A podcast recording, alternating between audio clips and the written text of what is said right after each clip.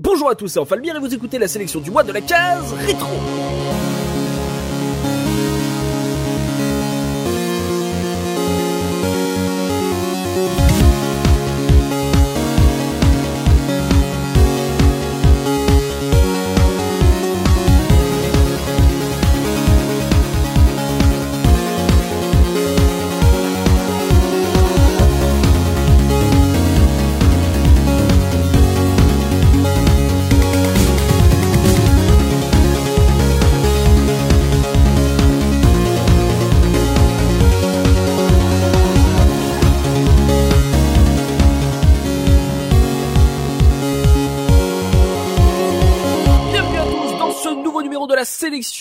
Sélection du mois et aujourd'hui je suis avec Soubikoun. Comment ça Soubi? Salut tout le monde, ça va nickel. Et également JP. Comment ça JP Mais bonjour à tous, ça va très bien. Et à occasion qu'on n'avait pas entendu depuis quelques temps, il est fringant, il est sémillant. Nous avons également Gerfo. Comment ça Gerfo? Bah ça va très bien, bonjour à tous. Euh, C'est c'est ta première sélection, tu es revenu du fin fond de, de l'espace euh, depuis la sélection Star Wars et là tu es enfin avec nous dans le dans le studio virtuel de la case euh, pour ta pour toute première sélection. T'es pas trop, t'es, voilà, t'es pas trop flippé, t'es pas trop stressé. Bah réclamé à corps et à cri par un auditeur sur Twitter, je pense que ça méritait carrément de revenir. Je le salue d'ailleurs, parce que ça m'a fait très plaisir de recevoir ce message. ah ouais, on t'a dit, ah, Gerfo, quand est-ce que tu reviens? Bah ouais, et donc je reviens. Voilà. Oh, c'est beau. Oh, que de l'amour. Oh, ça fait plaisir. Voilà, il revient parce que pour cette nouvelle émission, pour cette nouvelle sélection, on vous a concocté une petite sélection FPS PC, histoire de répondre à la sélection qu'on avait consacrée au FPS console la saison dernière, voilà, histoire que les, euh, les, les PCistes reviennent un peu de leur syncope.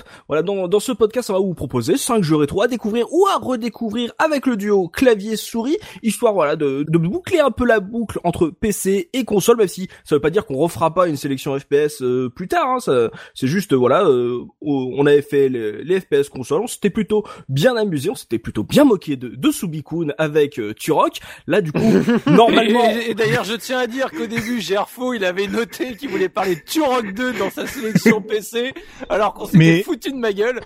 Mais moi j'étais pas là pour me foutre de toi, parce que je, me, je t'aurais soutenu de, de, de bout en bout, et c'est un très bon FPS, PC également, tu rock Oui, 2, voilà, je suis désolé, ouais. voilà. Et non, bah, mais tu m'as PC. manqué, hein, parce que franchement, Voilà, je me suis je sais senti bien. seul, hein, ce jour-là. Je sais bien, je sais bien. Euh, vous sentez les traumatismes qui reviennent un petit peu. Donc, euh, on le rappelle, hein, maintenant vous commencez à être habitué un peu à ce nouveau format. C'est une sélection, c'est pas un top. On va pas chercher à vous proposer les 5 meilleurs FPS PC à faire dans Ever. Hein. C'est simplement, voilà, euh, un petit florilège de vieux jeux en fonction des goûts de nos chroniqueurs. C'est eux qui qui vont qui ont choisi euh, c'est les, FPS dont ils ont envie de parler par rapport à leur propre goût, que ça soit peut-être euh, leur incontournable, euh, une Madeleine de Proust, un plaisir coupable, on ne sait pas. C'est voilà, c'est c'est c'est chaque caseur qui qui décide pourquoi il a envie de revendre un jeu. On va commencer tout de suite avec le premier jeu de cette sélection et c'est ton choix JP. Euh, quel est le jeu que tu as envie de conseiller à nos auditeurs ce mois-ci? Alors moi c'est un FPS Amstrad euh, vu du dessus euh, 360 isométrique. petit petit petite blague. le, le mec fait des private jokes de off et C'est tout, les trucs, les gens ne savent pas de quoi il parle, d'accord. Ah Non, mais non, mais c'est... Les gens comprendront plus tard. Non, moi je voulais vous parler d'un petit jeu cool. Alors, si vous vous rappelez de la sélection euh, des jeux d'horreur, eh bien, euh, eh bien, je n'étais pas là et j'aurais dû être là, mais du coup, c'est. Tu l'as écouté? Alors non, je l'ai pas écouté parce que je suis un très mauvais, je suis un mauvais garçon. Je suis un mauvais garçon. Non, parce que parce que on s'est quand même pas mal moqué de toi à je, ce je- suis un mauvais garçon, je ne l'ai pas écouté. Mais le, le fait qu'on fasse une sélection sur les FPS PC, ça me permet de revenir avec le même jeu. Voilà. Donc de recycler un petit peu ce que j'avais prévu de faire. de, de revenir avec tes notes. C'est ça que je n'avais pas pris. je vais vous parler de Call of Cthulhu Dark Corner of the Earth, Oui. euh, développé par Head First Studio et édité par Bethesda. Quand même, c'est plutôt pas mal. Oui. Euh, donc, bah, comme son nom l'indique, c'est un jeu, eh bien, qui est fortement inspiré euh, de l'univers de l'écrivain H.P. Lovecraft et plus précisément de sa nouvelle Shadow over Innsmouth ou le cauchemar d'Innsmouth. D'accord. Et donc, euh, eh ben, c'est c'est pas vraiment une Madeleine, de, une Madeleine de Proust parce qu'au final je l'ai fait euh, assez tard ce jeu, mais en fait c'est lui qui m'a donné envie de m'intéresser à Lovecraft. Ah, c'est pas l'inverse. Non, c'est pas l'inverse, c'est c'est-à-dire que j'avais déjà entendu très rapidement parler euh, de Lovecraft, mais quand j'ai vu le jeu, je sais pas, j'ai eu envie de le faire, je l'ai acheté en dans une boutique euh, de jeux de jeux vidéo d'occasion euh, rétro à l'époque pour 10 balles Mhm. et euh, je l'ai fait sur Xbox 360, pas sur PC, mais je sais qu'il est sur PC donc ça rentre quand même dans le, la série. D'accord, oui. Ouais, je, je magouille un petit peu. Le tricheur.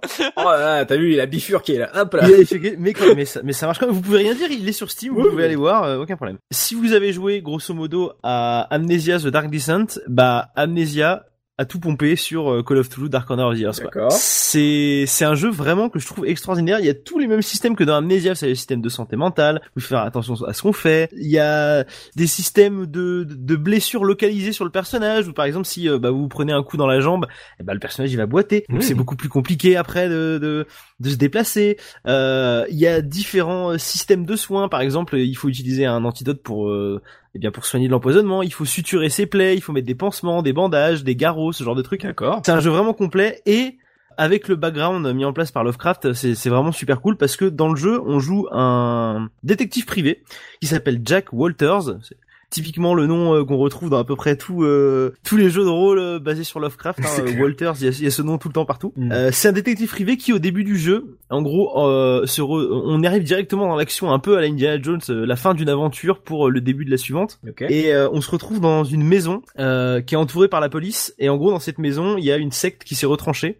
Et euh, on arrive à rentrer dans la maison un peu euh, par derrière sans se faire repérer. Et euh, Mhm. quand on arrive à la cave, on assiste à un truc qui est tellement traumatisant qu'on ne le voit pas et que le personnage s'évanouit et on se réveille dans un hôpital psychiatrique. D'accord. Genre euh, dix ans plus tard. Ah. Et tu sais pas vraiment ce qui s'est passé en fait. Les, les gens euh, disent que t'as vécu un truc ultra traumatisant, que euh, t'as eu trop de mal à t'en remettre, mais on te dit jamais vraiment ce que t'as vu.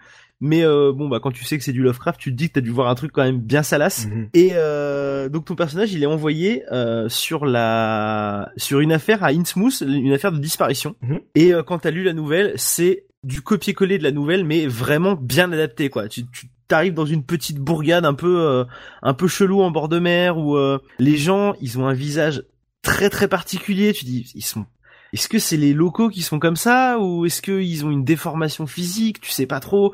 Et voilà, je, je veux, je veux pas trop spoiler le jeu, mais euh, mais clairement c'est vraiment euh, quand je dis que c'est du Amnesia, c'est du Amnesia quoi. Et euh, C'est- comme tu dis, c'est en vue à la première personne. Il y a, Ouais. il y a, tu me parles du système de, on va dire, de, de blessures, etc. Est-ce Mhm. que on est proche, on va dire, de- on va dire d'un survival horror en vue FPS Alors sur toute la première partie du jeu, on est très très proche d'un survival horror en, en vue FPS parce qu'il y a une scène très très marquante euh, dans le jeu que je peux euh, citer où le personnage en fait euh, est accueilli dans l'hôtel de la ville, le seul hôtel, et on lui file une chambre et en pleine nuit, il entend des bruits dans le hall, il descend et en fait il se rend compte qu'il y a les locaux qui sont en train de se réunir pour venir le tuer. Du coup, il va, il va s'enfermer dans sa chambre et il y a toute une scène de course poursuite où tu dois aller de chambre en chambre et verrouiller les portes derrière toi pour éviter que les locaux euh, puissent te tuer en fait. Et c'est vraiment une, une course où t'es complètement désarmé. La seule chose que tu peux faire, c'est te barricader et, et fuir. Et c'est vraiment une scène très très stressante. Je sais pas si certains euh, des, des, des auditeurs ou peut-être euh, vous, euh, chers amis, vous avez vu le film Dagon de l'espagnol euh, Stuart Gordon Non. Pas du tout. Ça me dit rien. c'est c'est une adaptation aussi euh, de, du cauchemar d'Innsmouth et euh, t'as une scène qui est exactement reprise justement dans le jeu du film. Alors je sais pas qui s'est inspiré de qui, mais euh, où le personnage en gros bah, doit euh, s'enfermer euh, et fuir dans les étages de l'hôtel parce qu'il se fait poursuivre par des locaux qui sont euh, assez vindicatifs, Comme les panneaux. exactement comme les panneaux. Euh, toute couleur, euh, Oh là là là là là là là Digne là de là. professeur Rose. Alors j'ai pas j'ai pas relevé Salas tout à l'heure parce que déjà je trouvais que c'était ça ça allait casser l'ambiance mais alors là euh, Salas ça veut dire sexuel donc Toulouse et sexuel pour moi c'est déjà ça va pas ensemble de base alors en plus les panneaux vindicatifs non mais c'est pas possible quoi C'est la référence à Camelot. oh là là là T'es complètement déstabilisant comme personnage, tu, tu le sais. En fait, la, ta, ta séquence où t'es Mhm. poursuivi, c'est un peu euh, dans l'intro d'Half-Life 2 quand t'es poursuivi par le la corporation qui te cherche dans les immeubles. Euh, c'est un- Ou euh, la scène de barricade au début de RE4. Euh, oui, mais c'est différent parce que pour prendre euh, la scène de RE4, dans RE4, tu as un moyen de te défendre. Alors que T'as des armes. T'as des armes, alors que Mm. dans euh, dans ce jeu-là, dé- déjà en plus le contexte ça reste les années 30, donc euh, que, que j'ai peut-être pas précisé, ça se passe en 1922. Donc même en, en admettant que t'aies une arme, euh, bah quand t'as euh, 15 gus avec des fourches qui se ramènent, euh, tu t'en mets trois au sol et euh, bah tu te fais embrocher quoi. Donc Ouais, là c'est vraiment une fuite et surtout dans Resident Evil 4 tu t'y attends. Mhm. Tu vois ce que je veux dire? C'est tu, tu sais qu'il va y avoir du zombie, tu sais qu'ils vont t'attaquer et voilà. Là quand tu connais euh, un tout petit peu Lovecraft mais tu sais pas trop à quoi t'attendre, tu te dis euh, merde en fait je viens de débarquer ici, je suis tout seul et en gros ils veulent tous ma peau quoi. Donc euh, Mm. que- qu'est-ce que je dois faire? Comment je peux essayer de m'enfuir? Et euh, et c'est euh, la première partie du jeu donc pour en revenir à ce que je disais tout à l'heure, euh, c'est vraiment du survival horror euh, FPS. Après le jeu se perd un tout petit peu dans la profusion d'armes et ça devient un peu un shooter euh, nappé de d'un peu d'horreur. Le jeu reste très cool Mhm. parce que t'as des ce qui est le plus marquant en fait c'est les moments où ton personnage est pris de folie Ah oui. parce que c'est ça arrive un peu un peu comme dans Amnesia, c'est-à-dire que il y a des moments dans le jeu et qui ne te sont pas indiqués où tu vas vivre des événements traumatisants et si tu restes fixé l'événement traumatisant juste pour essayer de le voir plus en tant que joueur, et bah ton personnage va devenir fou. Et ça implique quoi un game over? Bah ça implique que ton personnage se suicide. D'accord. Ah oui. C'est euh, il y, a une- scène particulière où tu rentres dans un espèce de temple qui fait très Lovecraft, des temples avec des pierres un peu verdâtres, noirâtres, euh, Mhm. avec un- une espèce d'idole un peu étrange. Si tu restes trop longtemps, ton personnage commence à souffler très fort. Et al- alors que cette scène-là en plus arrive après un gunfight assez euh, bourrin quoi. Ouais. Si, ton personnage commence à souffler très fort, et si tu restes trop longtemps, il sort son flingue et il se tire une balle dans la tête. D'accord, sympa. Et, et moi j'étais là genre ah c'est bizarre quand même. Euh, j'ai pas trop trop l'habitude parce que moi j'ai pas fait Amnésia. hein, j'ai J'ai, j'ai, j'ai hâte de voir la version VR. Tu sais, C'est oh ce truc là. le, le, le suicide en direct, euh, tu sais, dans le jeu Mm. euh, en VR. Alors, Ça, c'est- moi j'ai un problème. avec- Tu dis que t'as pas fait Amnesia. Moi j'ai, je l'ai pas fini Amnesia et il y a un truc qui m'a, qui me gênait moi dans Amnesia, c'est le fait de devoir gérer la peur de mon personnage plutôt que la, la mienne en fait. Euh, tu vois, de, de me dire, euh, parce que normalement quand je joue un, un jeu d'horreur, en plus euh, dans ce style, il y a beaucoup de, de jeux de ce genre qui sont sortis récemment, Mhm. où justement, bah, c'est assez horrifique. T'as des jumpscares de partout. Euh, pas comme tu parles de folie, moi je pensais à ce qui se fait dans les jeux aujourd'hui où justement ça, la géométrie de les- des pièces change. Tu vois, genre Mhm. quand tu te retournes, la porte n'est plus n'est plus là, etc. Donc ce genre de de, de trucs que je, qui me pour le coup me plaisent énormément mais par contre gérer la peur de mon personnage ça me sort en fait de de ma peur à moi en fait tu vois, Oui, je, vois ce que tu veux dire. Je, je vois ce que tu veux dire. t'as pas ce problème dans dans Cthulhu Et franchement, j'ai pas ressenti ce problème-là parce que euh, je, je pense qu'il y a, il y a, il doit y avoir plusieurs euh, scènes où ça peut arriver. Moi, ça m'est arrivé que deux fois.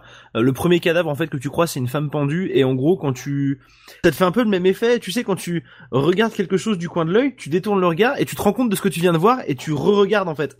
Tu vois ce que je veux dire? Et bah dans le jeu, c'est exactement ça. Tu regardes rapidement, tu, tu tournes la tête parce que tu sais pas trop, et en fait la caméra se recentre d'un coup sur ce que tu viens de voir. Euh, et tu te rends compte que genre bah ouais t'as vu une femme pendue quoi et là euh, tu, tu sens le jeu t'envoie des feedbacks où tu sens que ton perso il est pas bien d'avoir vu ça quoi ouais euh, et il y a, y a du coup cette scène là et celle avec l'idole où tu te tires une balle dans la tête où il y a que ces deux scènes là que j'ai vu vraiment De toute façon, la, la gestion Oui. de la peur comme ça dans, dans les jeux d'horreur, c'est super subtil et c'est là où justement c'est extrêmement bien fait ou au contraire des fois ça te sort du jeu comme toi tu dis là dans Amnesia. C'est moi j'en reviens à Eternal Darkness que j'aurais aimé parler J'y pense aussi, dans, ouais. dans dans la sélection euh, jeux d'horreur qui a une manière de gérer justement ces séquences de de stress qui est génialissime parce qu'il brise le quatrième mur régulièrement et tu tu, dis merde, là j'ai moi j'ai vraiment flippé pour le coup, sais quand il fait genre qu'il va te eff- effacer la save ou ce genre de truc, tu fais euh, qu'est-ce qui se passe? Tu te sens pas bien. Ou euh, dans les Silent Hill, hein, tu prends Silent Hill 2, le 3, même le premier, euh, enfin t'as as des séquences qui se passent où tu, tu- merde. Mais mais mais mais non non non non non non. Ah non c'était juste et, et je trouve ça génial. C'est là où les les jeux d'horreur deviennent euh, enfin prennent toute leur euh, leur essence tout et deviennent absolument mythiques quoi. quand les scènes comme ça de folie sont réussies ça ça ça transforme un jeu d'horreur en jeu culte hein. tu l'as fait toi Soubi justement ce Cthulhu? Non, je l'ai pas fait du tout, mais ce qu'il, me- ce que JP m'en décrit, ça me donne envie du coup. Je, je- j'avoue que quand j'avais vu, je pense les tests, je suis pas sûr qu'il avait été super super bien accueilli. Tu sais, il fait partie des jeux où c'est moyen plus, donc euh, tu sais, t'as toujours, t'as, t'as toujours un doute. Tu dis, euh, j'y vais, j'y vais pas. Donc. J'y suis pas allé, mais typiquement, bah là, euh, JP me donne envie de, de le tester en tout cas. Bah surtout, surtout que c'est très rare en- quand on est un petit peu sensible à, à l'univers de Lovecraft, c'est quoi dire, mais en vrai c'est le seul jeu euh, vraiment estampillé. Alors à part le, le, le Call of Cthulhu qui est amené à sortir euh, courant de l'année, je, je Ouais, crois. là, oui, là en plus c'est bien, c'est c'est bien que t'en parles, c'est parce que là il y a Oui. deux jeux qui ou plus ou même trois, il y a même un truc un peu euh, gestion. Euh, là la, la franchise revient. C'est ça. En pré en préparation bien sûr du film de Del Toro sur euh, les montagnes hallucinées évidemment. Oui, qui- Voilà, je le place hein, parce que voilà, grâce il voilà, sortira jamais. qui sortira un jour. Mais non, mais oui, c'est ça, c'est ça qui est cool, c'est que la, au final, la franchise, elle a quand même été, euh, bah, elle a quand même été en sommeil de. Il est sorti en- le 24 octobre 2005, d'abord sur Xbox et après sur PC. Du coup, la franchise est quand même en sommeil depuis 13 ans. Euh, alors qu'avant ce jeu-là, il y en avait eu d'autres. Il y avait eu Shadow of the Comet, il y avait eu euh, Prisoner of the Ice. Euh, donc il y avait des jeux Lovecraft avant. Et puis t'as l'impression qu'après celui-là, bah, c'est comme s'ils avaient plus la licence. Et c'est pas pour rien parce que je sors un tout petit peu du jeu en lui-même pour parler du, du contexte, Mhm. mais euh, le jeu en fait il devait avoir des suites. Il, il devait y avoir un jeu euh, qui était euh, une suite aux Montagnes hallucinées qui n'est jamais sorti. Ouais. parce que il devait y avoir un jeu qui s'appelait Destiny's End que je je connaissais pas et un jeu qui s'appelait Tainted Legacy. Donc tous euh, ces jeux là par Head First Studio euh, estampillé Call of Toulouse et ils sont jamais sortis parce que le, le studio a pas trouvé d'éditeur. Et du coup je quand j'ai vu ça je me suis dit merde putain le jeu était était vraiment cool quoi pour de la Xbox Mhm. euh, et même pour du PC enfin je veux dire un, un bon petit jeu d'horreur assez sympa quoi Mhm. et euh, les mecs peuvent pas sortir leur jeu juste parce qu'ils ont pas d'éditeur et du coup tu te dis putain Bethesda ils étaient où quoi? Est-ce Ouais. que le jeu a été si mal noté ou peut-être si mal vendu que ça qu'ils se sont dit non on veut pas remettre euh, d'argent sur la table quoi? Ah, la licence aussi euh, Cthulhu à l'époque en 2005 elle était pas aussi euh, flambante. Moi je sais que à l'époque je connaissais pas du tout, c'est un peu toi qui m'a qui m'a amené à découvrir les bouquins et je t'en remercie encore parce que c'est c'est super. Mais euh, à l'époque Cthulhu, euh, on me disait oui, euh, on me parlait sou- souvent en plus quand je lisais j'ai souvenir des magazines qui parlaient plus du jeu de rôle papier Hum. Euh, que euh, des bouquins de Lovecraft. Et euh, Lovecraft, c'était un peu à l'époque, et encore aujourd'hui, c'est un peu la mention euh, Tim Burton, tu vois. euh, c'est euh, Hum. genre maintenant, on n'est pas obligé d'être un- une adaptation officielle pour faire entre guillemets du Lovecraft ou du Tim Burton. On en avait parlé, je crois, sur Alone in the Dark d'ailleurs, sur euh, Ah oui, technologiquement, euh, le fait que bah, le, le niveau technologique d'Alone in the Dark permettait d'avoir le, le- le même sentiment euh, de euh, d'imagination face à l'horreur euh, visuelle. Et, et du coup, euh, on voit que c'est un truc qui a été infusé dans plein de dans, dans plein de séries et pas que justement des trucs euh, officiels. Et, et toi, Gerfo, est-ce que tu l'as fait ce jeu? Est-ce que ça t'intéresse justement des FPS un peu horrifiques? Alors, euh, c'est intéressant comme question parce que bon, je le, le jeu dont je vais parler a quelques composantes horrifiques, donc j'y reviendrai quand quand j'en parlerai parce qu'il y a pas quelques similitudes. Mais moi, Mhm. je suis pas tellement euh, client de ce genre de choses. Euh, je dois ajouter qu'en plus, moi, Lovecraft, euh, j'ai découvert ça euh, il y a quelques années. J'ai pas spécialement accroché. Mhm. La littérature me me- m'emballe pas des masses. Là, comme ça, à froid euh, ou à chaud, euh, ça me laisse euh, ni chaud ni froid. Putain, qu'est-ce que c'est que cette phrase Waouh Qu'est-ce que c'est que cette phrase Voilà, c'est tu vois, c'est, tu vois, c'est euh, qui vient de sortir, qui vient de sortir sans réfléchir, tu vois. C'est là, je, non, je, je sais pas trop. C'est, c'est-à-dire que la, la- la notion d'horreur est vraiment intéressante dans le dans le jeu parce qu'il y a, il y a, il y a- il y a toute la différence avec le, il y a l'application personnelle, quoi. Surtout dans un FPS où t'es encore plus euh, plus embarqué. Mhm. Euh, moi, j'ai les jetons très très vite, euh, donc euh, tu sais, c'est le genre de jeu. Je pense si je le faisais, je jouerais 15-20 minutes euh, et pas plus à chaque fois, quoi. J'aurais du mal à à m'impliquer Mhm. plus. Ça met dans un état de nerf dif- difficile à gérer, Mais, quoi. mais t'inquiète euh, pas, maintenant notre niveau de référence c'est Pimi qui a les jetons sur Luigi Mansion. Dédicace Voilà. à Pimi. ça, j'avais, ça, je l'avais entendu, mais euh, je, je, je fais pas le malin vis-à-vis d'elle parce que je pense que je vaux pas beaucoup mieux. Donc euh, voilà. Non, mais euh, après, c'est- ce qui, ce qui est intéressant, c'est de savoir que, euh, parce que je vous entendais parler du, de, de, de la référence à, à, à Lovecraft. Moi, je trouve qu'au contraire, c'est c'est un, c'est un, c'est un thème qui a été assez peu abordé finalement, parce que moi, le seul jeu qui fait exclusivement, qui fait directement référence à Lovecraft que je connais, c'est un DLC de Magica Voilà. qui était excellent, Ah ouais. Qui était vraiment excellent, mais qui Ah ouais, là tu vas loin là. mais je vais très loin et, qui mais, mais qui était euh, qui était basé plutôt sur le côté euh, euh, euh, fan service, c'est-à-dire avec des références très pointues euh, que j'ai dû aller lire sur un wiki parce que j'y comprenais rien personnellement. Donc si tu veux le- le- le- l'héritage de l'horreur ça, ça, ça prend tellement de forme aujourd'hui, c'est plus un, un, quelque chose qui a été digéré qui revient par petites touches et si ça c'est le meilleur jeu qui a été fait de Lovecraft, je vais croire JP sur ce coup-là. Tant mieux, mais je pense que c'est peut-être pas aussi un, un système qui a besoin de s'inspirer d'un mythe connu. Parfois, l'inconnu est peut-être plus fort. Alors, je sais que c'est un thème qui est très présent chez Lovecraft, mais je sais pas si je me fais comprendre, mais Mmh. peut-être qu'il y a moyen d'aller explorer l'horreur sous des formes tellement différentes et qui peuvent prendre tellement de, de choses que bon voilà je pense que mon avis a pas beaucoup d'intérêt là-dessus c'est c'est c'est pas ma cam hein. d'aller directement sur un truc pure horreur euh, très très fort comme ça je pense que ça va pas euh, ça va pas me, me parler parce que le jeu dont je parlerai a des composantes horrifiques mais qui servent le gameplay et là je suis pas sûr que ça soit le cas que ça soit plus vraiment une implication émotionnelle au niveau de l'histoire donc euh, Après, dans, dans l'abs- dans l'absolu, euh, enfin, le jeu m'a pas fait flipper de ouf non plus. Hein, qu'on soit d'accord là-dessus. C'est pas un jeu qui te fait peur, mais c'est un jeu qui te met sous tension à beaucoup de moments. C'est euh, sur le podcast Resident Evil 4, j'avais parlé des, des inspirations très claires euh, du côté de Lovecraft. Euh, sur le cauchemar d'Innsmouth en fait donc ce village un peu étrange où tu arrives euh, Mhm. tu sais tu sais pas ce qui se passe euh, les locaux sont vachement hostiles et puis ils ont des difformités physiques euh, ils parlent une langue que tu comprends pas euh, c'est un peu la même chose en fait si, si tu réfléchis bien euh, en fait toute la partie du village de Resident Evil 4 c'est une adaptation non officielle très clairement euh, du cauchemar d'Innsmouth Mhm. la seule différence c'est que là on a un jeu officiel euh, en FPS. Alors bon, il il a pas la même aura que Resident Evil 4, certes, mais euh, je pense qu'il a aussi été desservi par son époque, par le fait que ce soit un FPS qui sorte d'abord sur console, euh, par le fait que techniquement c'est pas une foudre de guerre non plus, Mhm. euh, par le fait qu'il se perde aussi au bout d'un moment dans euh, peut-être un tout petit peu trop de shooter et pas assez d'horreur.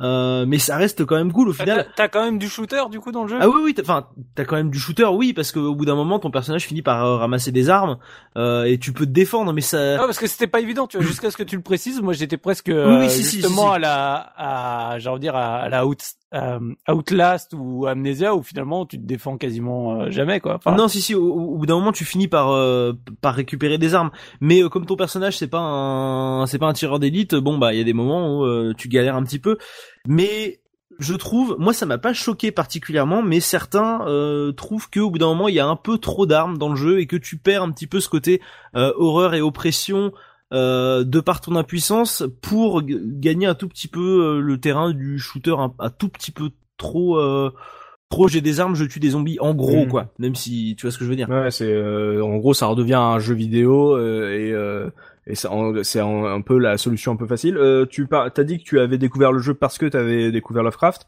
Euh, faut être fan de Lovecraft pour apprécier ou ceux qui n'y connaissent pas, qui ont jamais lu un bouquin, euh, bah vont pouvoir le l'apprécier. Genre il y a pas trop de de références euh, pas expliquées, des trucs comme ça? Hmm, non, je pense que tu peux. Moi, j'avais j'avais lu aucun bouquin de Lovecraft quand j'ai fait le jeu. Euh, la seule chose que je connaissais euh, de Lovecraft, c'était le la V1 de l'appel de que j'avais trouvé en braderie et j'avais lu le très rapidement le livre de règles. C'est tout ce que je connaissais et euh, la série euh, YouTube Les Chroniques du Necronomicon, la saison 1 de Globtopus, donc Maxime Robinet si vous euh, remettez euh, D'accord. euh, qui faisait euh, Oui, oui, oui, oui. je sais plus comment ça s'appelait le truc qu'il faisait euh, sur jeuxvideo.com bref on s'en fout euh, c'est tout ce que je connaissais Le fond de Lovecraft. l'affaire. le fond de l'affaire voilà c'est tout ce que je connaissais des, des de Lovecraft Mhm. donc j'ai pas du tout été euh, pénalisé de de ça c'est peut-être même mieux en fait quand on réfléchit bien de de pas connaître tant que ça Lovecraft parce que euh, il y a des choses que tu quand tu connais l'auteur que tu peux peut-être voir arriver un petit peu tu peux peut-être te dire ah euh, comme on est dans du Lovecraft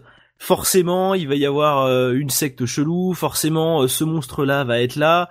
Euh, dans le jeu on rencontre un Shogot, donc qui est une créature euh, assez euh, emblématique de Lovecraft. Quand tu fais, quand tu connais pas du tout, bah tu sais pas ce que c'est que cette créature là, tu sais pas d'où elle vient, tu connais pas ses origines. Euh, je pense que sans connaître Lovecraft, tu joues au jeu comme euh, les personnages vivent les aventures des livres. Tu vois ce que je veux dire Ouais. En étant complètement euh, euh, Ah, t'as vierge. les codes. Oui, c'est ça. T'as t'as aucun des codes et t'es complètement vierge de ce qui est en train de se passer, quoi. Euh, T'arrives dans un dans un village où tu connais personne. Tu vois une tu vois une une, une vieille église où c'est marqué euh, église de l'ordre ésotérique de Dagon.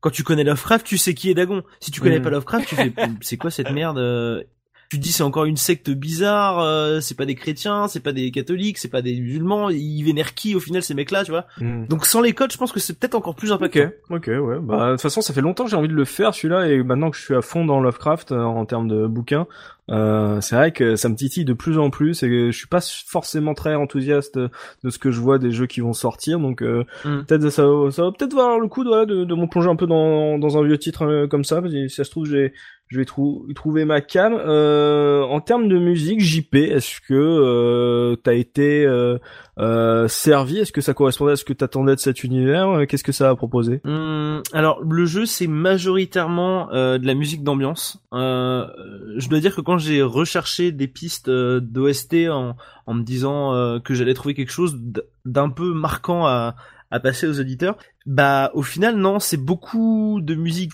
euh, d'ambiance avec plus de presque des bruitages plus que des instruments. C'est assez euh, assez étrange.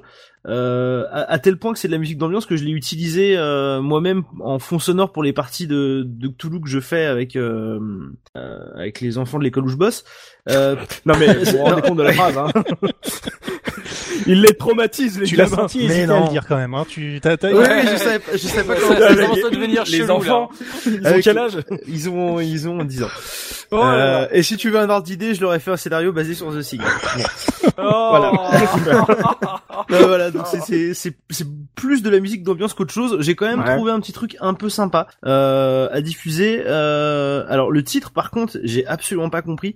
C'est IM Street, donc je suppose que ça doit être euh, euh, en fonction de là où elle était placée dans la liste des pistes de la bande originale, ça doit être euh, plus ou moins à l'arrivée dans la ville en fait où tu prends un espèce de minibus genre un combi Volkswagen avec un mec trop chelou qui t'amène euh, dans la ville et qui se barre. Mais, en, en- en fait, euh, dans dans ta description, j'aurais été surpris qu'à un moment tu me dises un mec normal. Parce que, Oui. en fait, il y a que des mecs trop chelous. Mais, de- mais le, non, mais le pire, c'est qu'il y a un PNJ dans le jeu. Enfin, il y a plusieurs PNJ dans le jeu, mais t'as un PNJ que tu rencontres très très tôt, qui est la fille de je sais plus qui, et même elle, alors qu'elle est, elle est censée t'aider, même elle, pour- quand je jouais au jeu, je me disais, il y a un moment où elle va me trahir, c'est obligé. Euh, Elle, elle avait un côté en plus euh, euh, Carmen Sandiego. Je sais pas, je sais pas pourquoi, elle avait un côté Carmen Sandiego, et du coup, euh, je me disais, elle va me trahir. Bon, euh, alors Carmen Sandiego, euh, bon, Mais elle elle trahit pas de Carmen Sandiego, du coup il non, parle, je comprends mais je, rien. mais je sais pas. je sais plus, je suis fatigué. Non mais euh, voilà, un côté très euh... non en fait oui, il y a aucun per- à part ton propre personnage qui lui-même est un peu bizarre du coup vu qu'il est à moitié devenu fou. Mm. C'est vrai que les gens de confiance sont assez rares dans le Qui jeu. finit par se trahir du coup, c'est ça, en se suicidant, en fait, ouais, c'est ça l'idée quoi. C'est, c'est Oui, bah, il se, tra- il se trahit lui-même, c'est le paroxysme de la Ça, à la fin, il se regarde dans un miroir, il voit qu'il a la tête de Cthulhu. Quoi. C'est, voilà. Seulement c'était ça. C'est- J'ai j'ai spoilé? Non, je crois pas que ce soit ça. Et donc, et donc, quelle est euh, donc euh, du coup la nappe que tu vas nous faire écouter Bah, du coup, c'est euh, donc le titre c'est IM Street. Euh, J'ai pas euh, trouvé le nom du compositeur de la bande originale, euh, donc euh, je suppose que c'est- voilà, je l'ai pas trouvé. Euh, donc voilà, donc voilà, c'est c'est IM Street, donc un c'est thème. un Toulouse peu- direct qui a qui a composé la musique.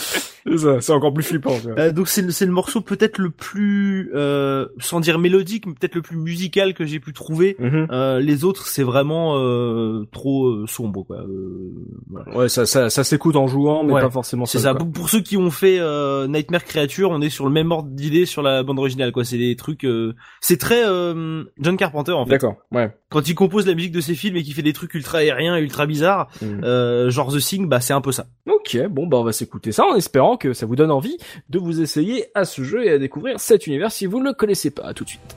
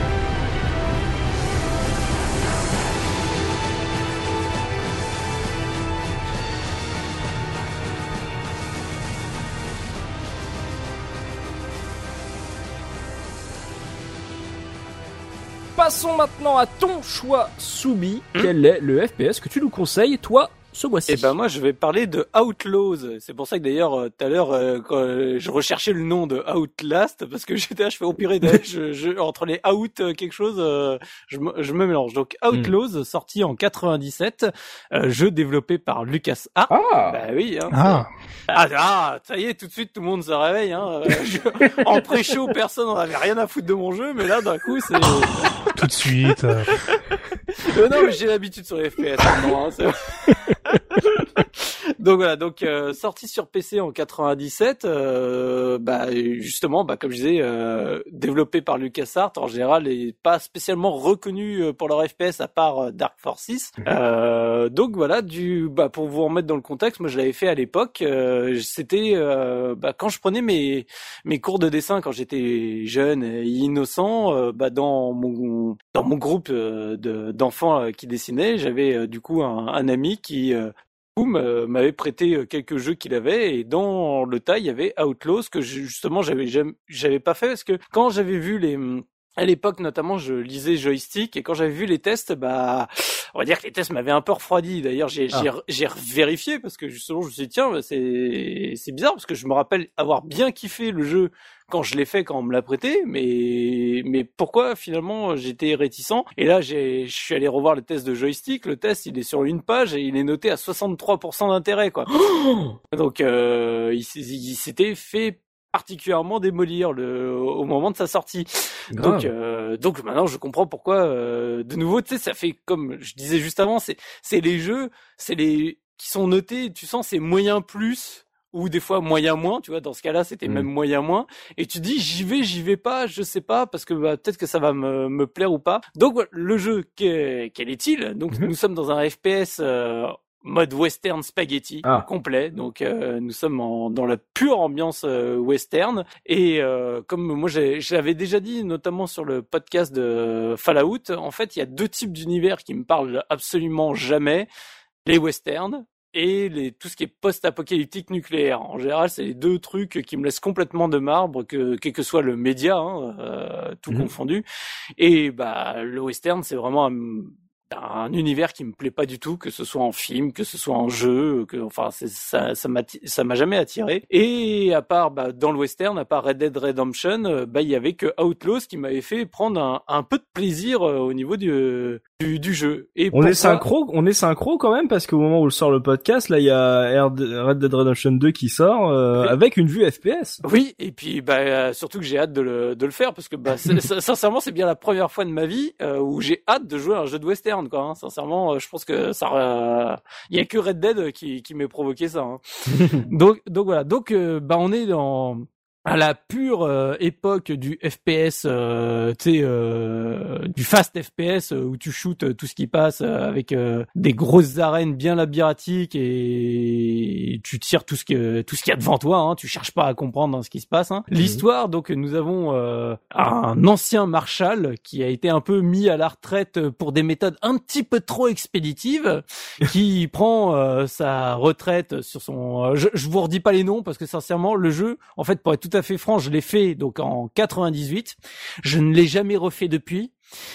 J'ai un peu révisé, mais j'ai pas eu le temps de le refaire dans son intégralité. Donc euh, c'est vraiment à moitié sur les souvenirs et à moitié sur juste la courte session de révision que j'ai fait. Donc euh, vous doutez bien que les noms des différents personnages, euh, je les ai passés à la, à la moulinette. Donc nous avons ce Marshall euh, X qui, euh, du coup, euh, est, est paisiblement à la retraite. Nous sommes en plein euh, âge de la ruée vers l'or et de la construction des lignes de chemin de fer euh, à travers tout le pays. Et bien sûr, donc nous avons euh, un grand euh, on va dire euh, mafieux baron euh, de ligne de chemin de fer qui veut bah, construire une nouvelle ligne sur les terrains de, de plein de petits gens qui ont pas envie de céder leur terrain mais qui finissent quand même par céder. Sauf bah, le Marshal qui lui quoi qu'il arrive ne cédera pas son terrain, euh, sa maison. Donc bah comme il cède pas, et bah il y a le grand méchant qui envoie deux de ses sous-fifres. euh, on va dire au moment où il est pas là, qui tue sa femme, qui brûle sa ferme et qui enlève sa fille. Oh. Et il ne fallait rien de plus pour décider au Marshal de reprendre son six coups et d'aller décimer la moitié de la population pour se venger et récupérer sa fille. Ça me plaît. voilà. Et donc c'est vraiment avec une ambiance LucasArts qui est sublime, c'est-à-dire qu'en fait t'as une intro en, scène, euh, enfin en, en séquence dessin animé qui est sublime. Chaque niveau, donc tu justement est conclu par un affrontement justement sur un des sous-chiffres du gars, donc c'est un peu un boss, même si visuellement tu le vois pas, tu le vois pas trop. Hein. Sincèrement, l'ennemi quand tu le tues, t'as l'impression que c'est un ennemi lambda à côté, c'est le dernier de la map, alors qu'en mm. fait c'est le c'est le boss, il est juste un peu plus dur à tuer. je veux dire, c'est pas un gros cyberdémon mm. euh, qui fait quatre fois euh, la hauteur des autres euh, des autres monstres quoi. Mais du coup à chaque fois, bah ça se termine sur une séquence en dessin animé pour introduire la suite de l'histoire entièrement doublé, alors en anglais. Ah euh, chez nous, c'est sorti sous-titré en français, mais malheureusement, la version GOG sur lequel, euh, du coup, qui est encore une fois, GOG euh, fait un travail extraordinaire. euh, du coup, marche parfaitement, mais les sous-titres français ne ne sont plus là. Mais du coup, ça reste quand même relativement compréhensible. Hein. Et puis le scénario, c'est pam pam boum boum, hein. donc ça ça va. Mais voilà, il y a ces séquences de dessins animés qui sont absolument sublimes entre chaque niveau qui du coup donne un cachet absolument fou au jeu quoi. Le, graphisme, euh, enfin la, direction artistique est géniale. Les personnages ont un look avec des bras et des jambes qui sont immenses avec un tout petit corps, ça fait ça fait très bizarre au début, mais en fait ça colle parfaitement à l'ambiance qu'ils veulent euh, donner. Et voilà, du coup, bah chaque niveau c'est un endroit différent où en fait bah c'est le c'est le boss d'avant qui te dit bah en fait ta fille elle est là-bas et puis bah tu tu files à, cet endroit-là. ta fille est dans un autre saloon. Exactement, c'est exactement ça. Et donc euh, voilà, comme ça tu vas traverser différents euh, bah, niveaux. Donc tu commences, c'est une espèce de ferme. Le niveau d'après c'est un village après, tu vas avoir, euh, t'as as vraiment tout type. Tu vas avoir les, le canyon, tu vas avoir euh, une scierie, donc euh, avec des lames qui tournent de partout qu'il faut pas te prendre. Tu vas avoir du coup le, ranch final du gars. Tu vas avoir des falaises avec des chutes d'eau. Tu, enfin, t'as une mine avec notamment bah, tout le sais les zones de où en fait t'as as les cailloux qui sont portés sur les tapis roulants et donc toi tu peux les prendre pour euh, aller dans différentes salles etc enfin du coup hmm. voilà t'as as vraiment plein d'environnements différents même si le on va dire le visuel change peu les textures tout ça euh, t'as un train ah, tu fais toute une séquence j'avais oublié le train c'est presque le niveau le plus fun. Donc où tu remontes les wagons tu peux monter sur le toit des wagons euh, enfin tu fais tout un tas de choses et du coup, voilà, t'es surtout, donc, comme je dis, dans cette ambiance western. Donc, t'es là avec bah, les armes typiques euh, des westerns, donc ton six coups, ta, carabine, avec euh, possibilité, quand t'as récupéré une lunette, de monter une lunette dessus et d'avoir le tout premier fusil à lunettes du FPS euh, des temps modernes, puisque c'est, je crois, c'est ce jeu-là mm. qui l'a introduit en premier. Alors c'est très rigolo parce que justement, t'as pas comme euh, aujourd'hui où tu fais un grand zoom, c'est vraiment t'as la lunette au-dessus de ton fusil et juste dans la lunette c'est zoomé. Donc, mais la lunette c'est, un, ah. un petit disque qui fait, euh, je sais pas, un huitième de l'écran. Hein. Donc euh, c'est très rigolo. Et donc t'as le, le fusil à pompe, le double fusil à pompe, le fusil à canon scié, les dynamites que tu balances à la gueule des euh, des gars, ou tu l'allumes avec ton cigare. ah yes. C'est ce genre de petits détails qui, qui sont très fun.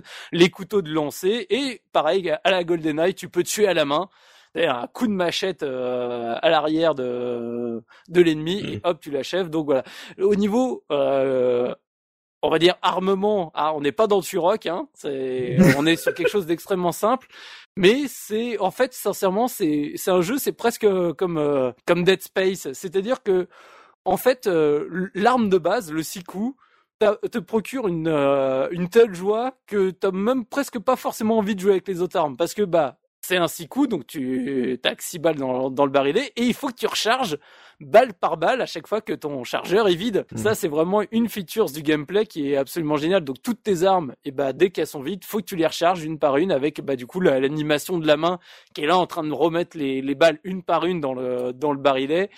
Et voilà, c'est des trucs qui sont absolument géniaux, euh, qui donnent envie vraiment de progresser dans le jeu parce que à côté de ça, malheureusement, le jeu, il est pas très beau. Enfin, voire même dès l'époque, il était même plutôt moyen par rapport à ce qui sortait. Euh... Il est dégueulasse le jeu, franchement. Ah oui, oui, non. Le, Pour 97 surtout. Oui, pour... Ah ouais, non mais c'est ça. De là à être moyen, c'est même pas qu'il est moyen, c'est qu'il est dégueulasse ce truc-là quand même. je voulais pas être aussi méchant avec lui. de- Ah quand même. Bon, oui, alors bah du coup c'est c'est ce qui euh, ce qu'on lui avait reproché en tout cas justement à, la- à sa sortie parce que bah à côté de ça, t'avais quand même déjà des Quake 2 donc euh, je, pour pour rappel voilà, t'es sur un jeu où euh, les ennemis sont encore juste en 2D euh, alors qu'on commençait vraiment à avoir les FPS avec euh, les ennemis modélisés en 3D qui qui commencent à apparaître, on a des textures baveuses euh, sur les sur les décors un peu partout. Mais voilà, c'est le, le jeu. Clairement, c'est pas sur les graphismes que tu que tu prends ton plaisir, parce que c'est ça va être ni sur le graphisme ni sur la variété des ennemis que t'affrontes, hein, Mhm. parce que bah les ennemis c'est des humains comme toi qui où la seule variété c'est les armes qu'ils portent. Hein. C'est forcément t'as pas de Mhm. t'as pas de zombies mutants, t'as pas de t'as pas d'aliens, t'as pas ce genre de truc. Donc euh, bah du coup c'est soit il a un pistolet, soit deux pistolets, soit un fusil à pompe, soit ce genre de truc. Mais ah, les ennemis c'est tous les mêmes, hein, c'est des cowboys où il va avoir une chemise blanche, une chemise bleue. euh, donc euh, c'est c'est très euh, monotone là-dessus. Petite question, du coup, je me permets de t'interrompre. Les, les, au, au niveau des niveaux, on est sur, euh, tu as dit que c'était LucasArts, donc c'est post Dark Forces. On a des objectifs ou c'est que de la, du, du flingage euh, Le, c'est que du flingage dans le but où il faut que tu tombes sur bah, le gars que tu recherches euh, pour déclencher la scène cinématique, mais sachant qu'après tu es sur du niveau euh, à la Doom, c'est-à-dire que bah, avec des pouvoir clés, vraiment- euh, enfin Voilà. des, des, des, des- C'est- des t'as- obstacles, bah, quoi. Enfin, Voilà, t'as des obstacles. C'est en gros justement, bah tu dis des clés. Typiquement dans les premiers niveaux, c'est ta clé de bronze, clé de fer, euh, clé de euh, Oh clé d'argent, machin. Donc pour ouvrir. Mais tu peux avoir des trucs un peu plus rigolos. Par exemple, les les zones secrètes vont se débloquer. Par exemple, une, tu vois un endroit où t'as un espèce de faille dans dans le mur et tu vas balancer une dynamite, ça va t'ouvrir un trou. Ou tu vas récupérer une pelle, euh, dans notamment par exemple dans le deuxième niveau et tu vois un endroit dans à l'arrière d'un bâtiment T'as une texture au sol qui est un peu bizarre où tu sens que c'est que c'est tu peux creuser du coup tu creuses et tu passes en dessous du bâtiment pour euh, pour découvrir euh, la, la zone qui est derrière. Tu vas avoir un endroit par exemple dans- quand t'es dans les falaises tu récupères des pierres et tu les tu sais ça fait genre énigme tu remets les pierres euh, les bonnes pierres sur le bon mur ça te débloque des passages etc donc t'as quand même quelques séquences comme ça qui te permettent de justement de d'avoir des des petits obstacles à lever Mhm. et de progresser euh, au niveau du jeu du coup. Donc euh, voilà c'est c'est c'est très sympa et franchement ça se fait bien ça, quoi ça, ça se tente. Enfin, dé- dé- dé- décrit comme tu le, tu le décris, ça, ça donne envie. Pour, euh, pour avoir Oui. tâté pas mal de, de, de clones de Doom de cette époque, euh, celui-là je le connais pas du tout et ça me, Mhm. ça me tente bien. Il y a un mode multi ou pas? Oui il y a un mode multi euh, après euh, c'est franchement c'est vraiment pas le plus fun euh, pour le coup parce que bah euh, c'est comme je dis le- au niveau vraiment gameplay pur et dur le jeu reste limité tu sais, en termes d'armes en termes de de tout ça du coup donc Là où le jeu te donne vraiment envie en solo, c'est parce que justement t'as cette ambiance, t'as cette histoire que t'as envie de faire avancer, et c'est ça qui, qui provoque le plaisir. Après, en juste vraiment en joueur à joueur, en multi, moi, il m'avait vraiment euh, pas pas marqué du tout quoi. Mais voilà, sinon il y a vraiment cette ambiance qui est euh, qui est qui est qui est géniale. Comme je dis, moi j'aime pas les Mhm. westerns et il a réussi à me transporter, donc euh, c'est que franchement il fait bien le boulot.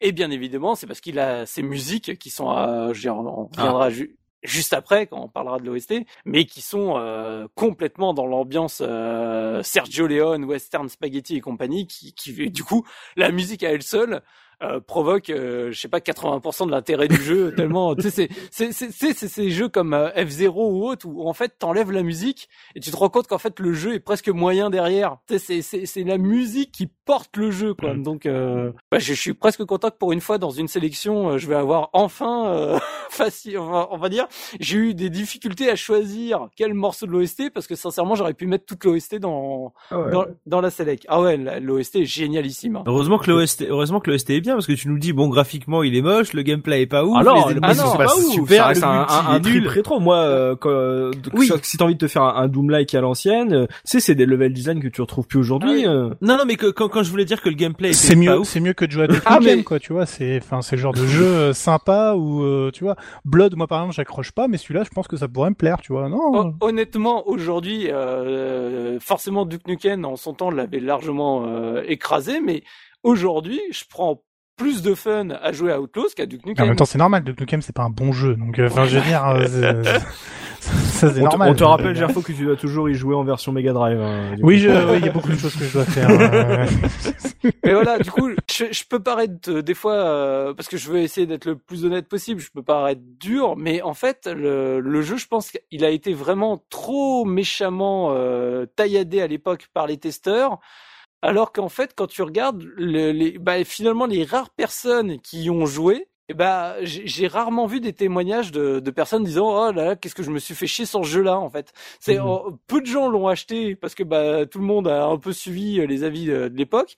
Mais en fait quand tu regardes ceux qui l'ont acheté et moi le alors moi on me l'a prêté mais ceux qui y ont joué à l'époque, euh, du coup, on a vraiment apprécié le jeu et on y a pris beaucoup de plaisir. Donc euh, voilà, je trouve je trouve ça dommage finalement que ce jeu euh, bah, sombre dans l'oubli alors Mhm. qu'en fait, bah, c'est un jeu sur lequel tu t'éclates, même si oui, il a des gros défauts, mais des fois, bah, les jeux qui ont des gros défauts, euh, c'est ceux qui ont aussi euh, beaucoup de charme, quoi. Oui, c'est ça, un peu de caractère. Et moi, je, je savais pas qu'il y avait des scènes cinématiques en dessin animé. Je vais, je vais Ah, regarder mais ça.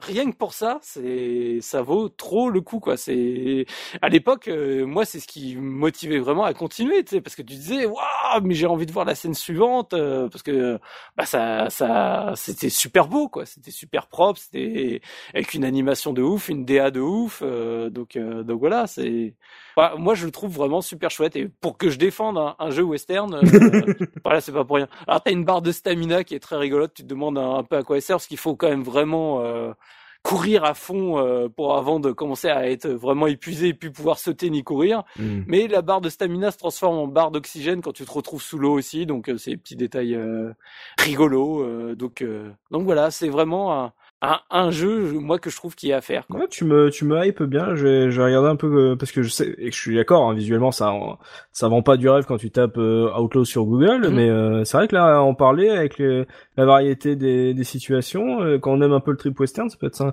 un, un bon euh, petit, petit vieux jeu, Mhm. un truc méconnu à, à replonger. Et donc, du coup, musique. Apparemment, tu as kiffé. Euh, Ah oui. Parle-nous un peu de la musique. Là, qu'est-ce que t'as envie de nous faire écouter à nos Alors, bah, la musique, du coup, a été composée euh, bah, par, euh, j'ai envie de dire, le, le, un des compositeurs phares euh, de LucasArts à l'époque, donc euh, Ki- Clint Bajiakian, j'ai- je vais avoir du mal à le prononcer. Ah oui, ça, ça. Ouais, donc, euh, Un sacré nom. oui, donc euh, qui a fait, euh, bah, euh, mais je crois qu'on en a déjà parlé euh, sur une select, non? Parce que il a, il- de mémoire, il a fait la musique euh, de, de Star Wars euh, épisode 1 euh, Jedi Power Battle. Ah ouais, c'était lui Euh, moi, en tout cas, il est crédité dedans, dans, dans sa bi, dans sa BO, quoi, dans sa Ah bah je l'avais pas cité, euh, je crois, mais Et bah, bah, du coup euh, Mazel Tov. Voilà. Donc, bah, du coup, euh, c'est un des compositeurs. Peut-être qu'il y en avait plusieurs, mais en tout cas, là, moi, dans les bandes originales de jeux vidéo, euh, il apparaît dedans. Et donc, bah, bien sûr, il a fait donc Monkey Island 2, il a fait Indiana Jones et le mystère de l'Atlantide, il a fait euh, Sam Max, euh, Malak Mansion, euh, les Star Wars TIE Fighter, Dark Forces. Etc etc euh, Escape euh, from Monkey Island et compagnie donc du coup bah un grand monsieur de grand compositeur de chez de chez LucasArts. Et donc, comme je disais, bah, on est dans vraiment dans le pur euh, esprit euh, western spaghetti Sergio Leone. Alors, je me rappelle plus du nom mythique euh, du compositeur de, de ces films. Il était une Ennio fois... Morricone. Voilà. Voilà. Donc, euh, il était une fois dans l'Ouest, le bon, la butte, le truand. D'ailleurs, les, les niveaux de difficulté, c'est tu les choisis, c'est tu fais le bon, la brute ou le truand. Ah, c'est sympa ça. C'est- C'était quand tu choisis au tout début du jeu. Tu, tu vois, il y a plein de petits détails comme ça qui sont qui sont très fun. Et donc du coup, bah j'ai choisi la la musique du- la toute première euh, de de l'OST parce que je trouve qu'elle est tellement représentative du jeu et tellement représentative des western spaghetti. Et donc vous retrouvez bah vraiment le les tous les codes musicaux de, du western spaghetti. euh, tu sais avec euh, moi j'y connais rien en musique. Je suis je suis très mauvais en instruments, mais tu sais tous ces tout ce genre de trucs est très J'ai reconnu tout de suite. J'ai reconnu tout de suite. je suis très en, en chanson en ce moment. Ah oui. Ah, il, nous a chanté, c'était Henri Dangerous, il a fait, euh, il nous a fait un acapella d'Henri Dangerous, et là il nous passe, oh c'est magnifique.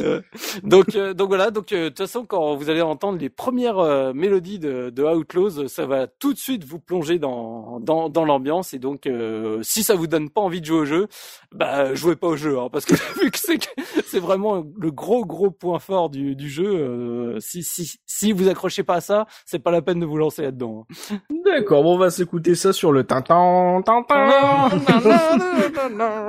et on se retrouve tout de suite après.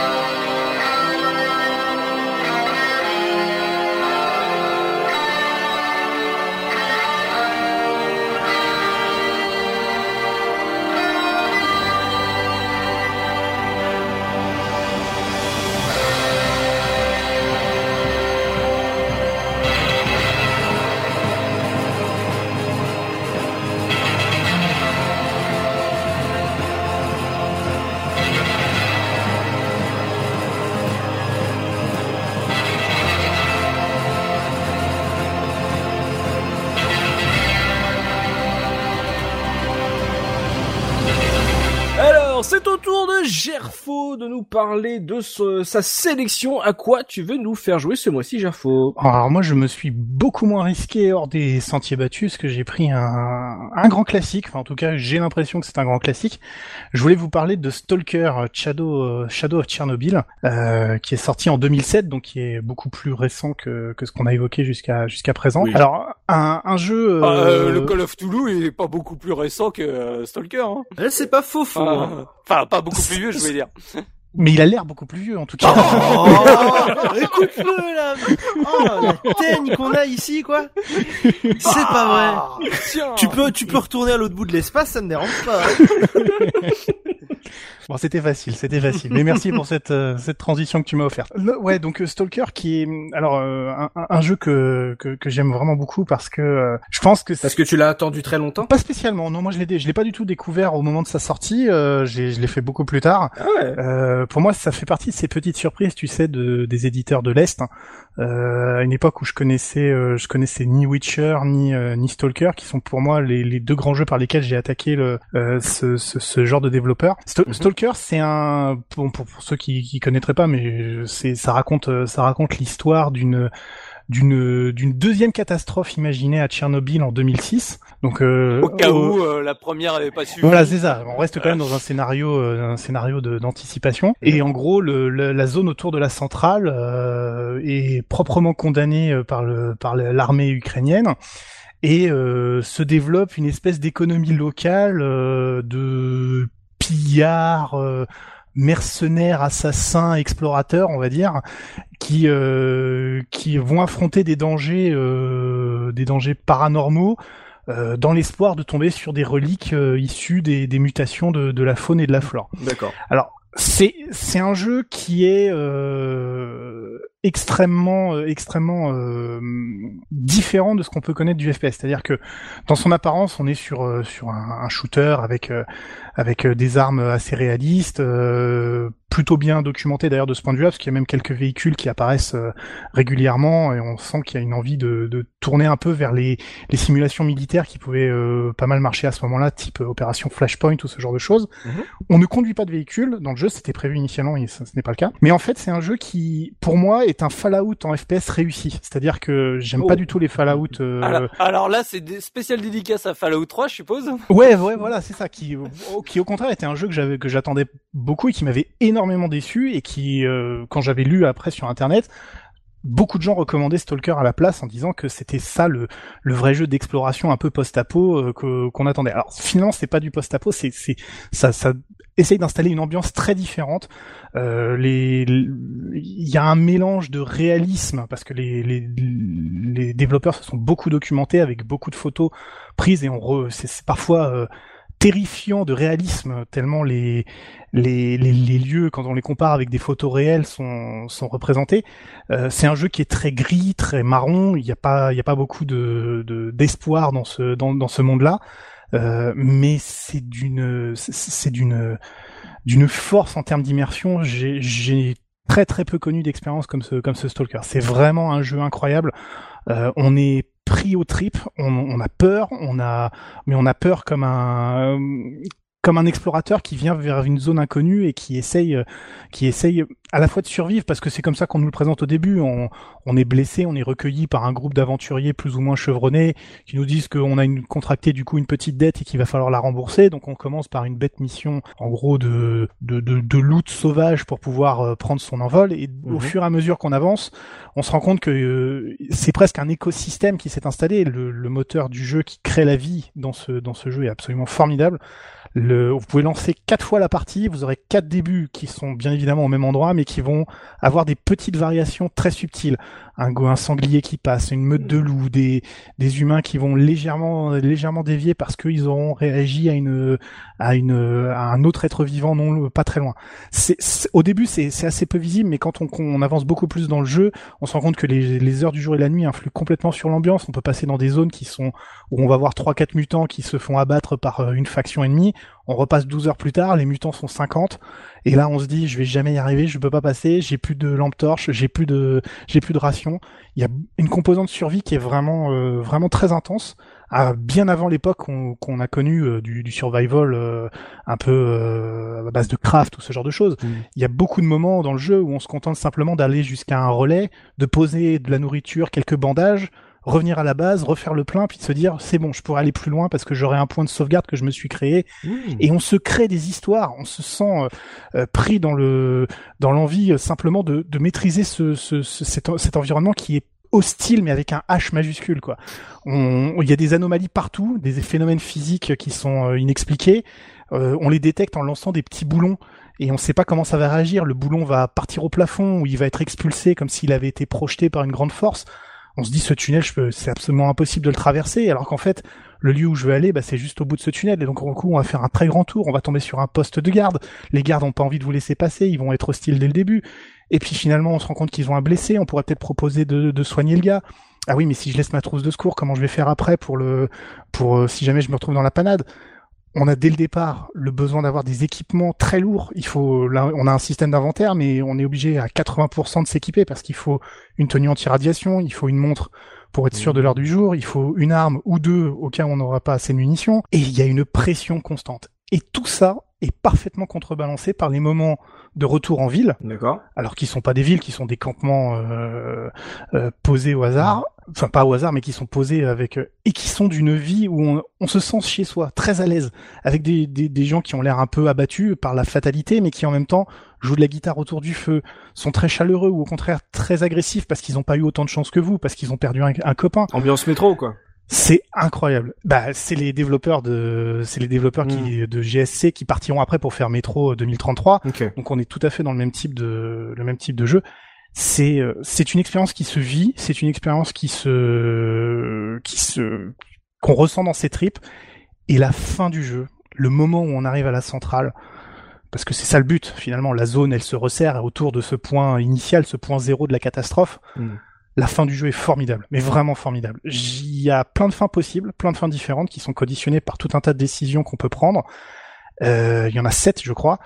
Il y en a qui sont très décevantes, mais les bonnes fins sont extrêmement, extrêmement euh, valorisantes pour le joueur, avec l'impression vraiment d'avoir dompté une terre euh, hostile un peu à la façon du western finalement puisqu'on parlait de on parlait un peu de ça. Mhm. et euh, voilà ce jeu est, extraordinaire. Les extensions qui avec sont sont superbes. Les modes de jeu c'est une c'est un jeu qui a une communauté absolument incroyable. Euh, dix ans plus tard on trouve encore des tas de gens. Si vous avez envie du défi ultime de la mort le mode Misery est un est le jeu le plus hardcore que j'ai jamais pu essayer de ma vie. J'ai jamais réussi à aller bien loin dans ce mode-là où on compte tout, hein, des saignements de l'avant-bras, bras, mains, euh, etc., les foulures, etc. Et c'est d'une difficulté incroyable.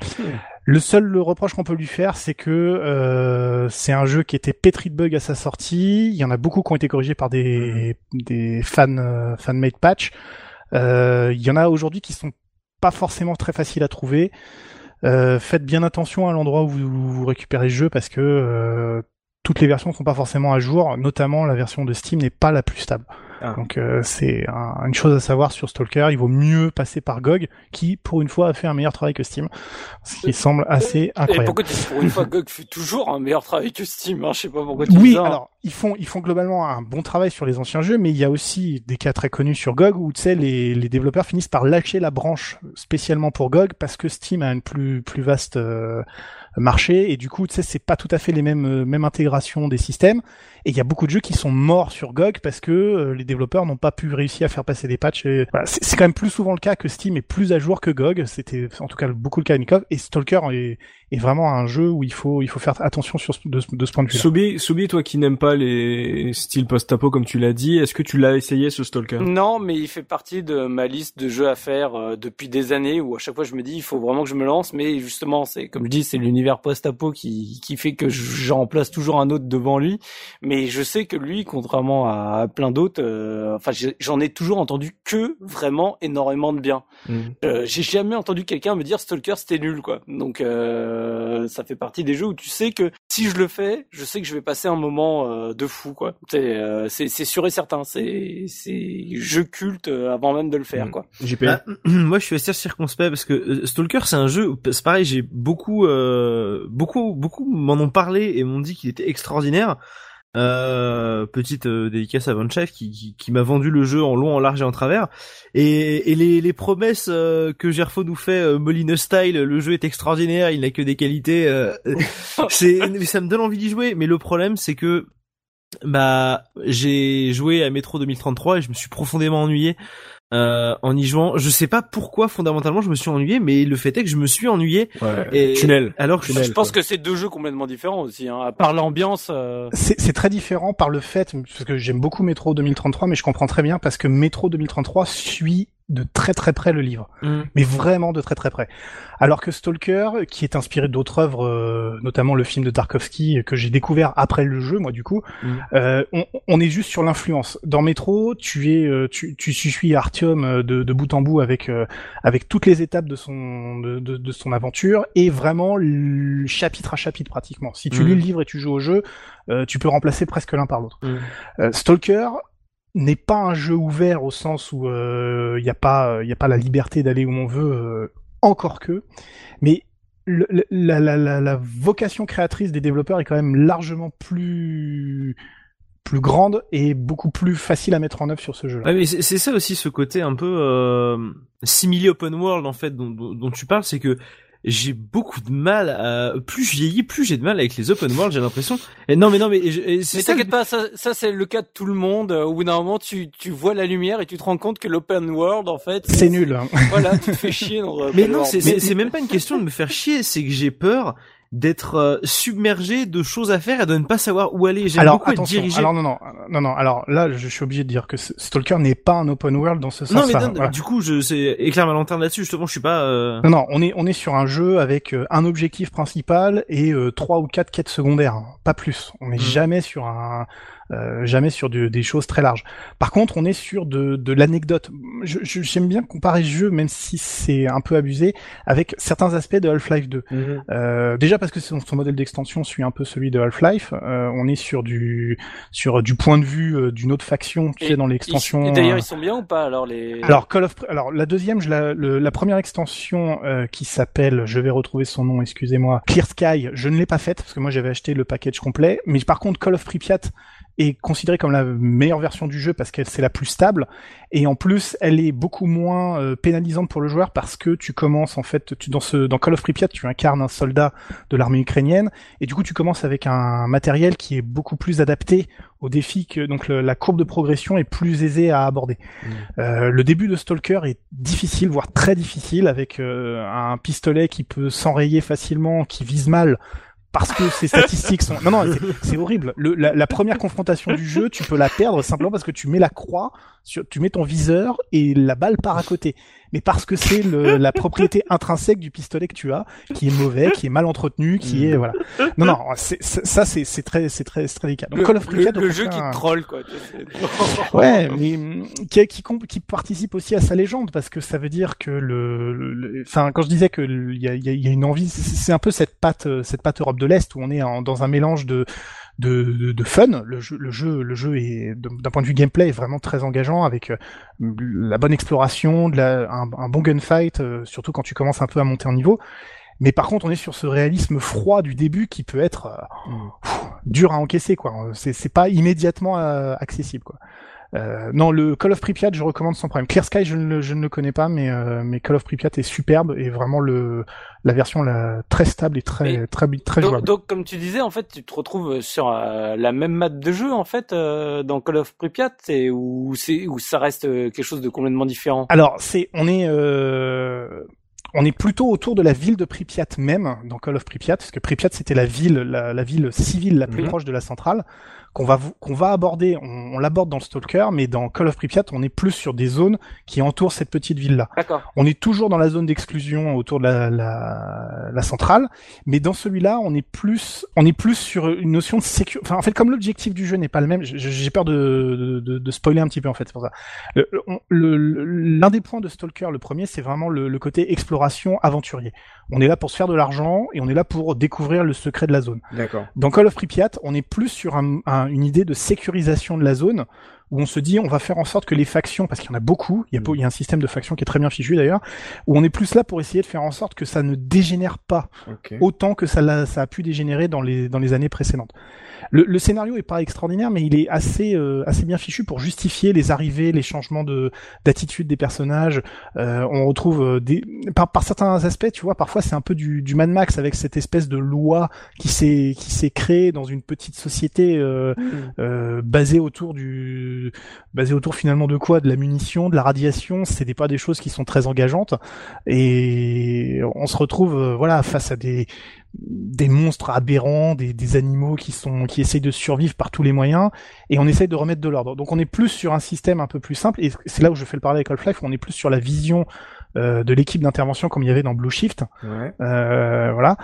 Et, et au final, ça dégénère quand même. Au final, on se retrouve quand même avec euh, pas mal des éléments qu'on avait vus, mais on, on peut traquer des bandits, on peut traquer des, des assassins. euh, voilà, il y a des, il y a, un- il y a un mélange de tout. C'est pas une suite, euh, un épisode supplémentaire de l'histoire, c'est plutôt euh, revivez euh, le le- l'épisode original euh, Et un autre point de vue. avec euh, dans un autre endroit, un autre point de vue. ok. Voilà, et qui va un peu plus loin que euh, le, le propos de départ parce qu'il essaye d'explorer plus la vie de la zone. C'est-à-dire qu'on est plus sur le sur l'ensemble de la zone, comment elle s'en sort et comment ça se passe. Les, les événements, ça, ça suit les événements de Stalker, vraiment euh, peu, peu de temps après la conclusion de Stalker, mais on n'est pas tout à fait sur le même euh, le- les mêmes enjeux. Voilà, c'est c'est comme ça qu'il faut le dire. Ok. Parce que moi j'avais suivi énormément la, le développement du jeu. À chaque fois qu'il y avait une news dans PC Jeux euh, sur euh, Stalker, j'étais à fond dedans, en train de me dire euh, mais c'est le, le FPS de rêve et tout, parce que justement il y avait le truc était super ambitieux. J'aimais beaucoup le principe d'avoir justement un, un cycle jour-nuit avec des systèmes qui se répondent, la faune, etc.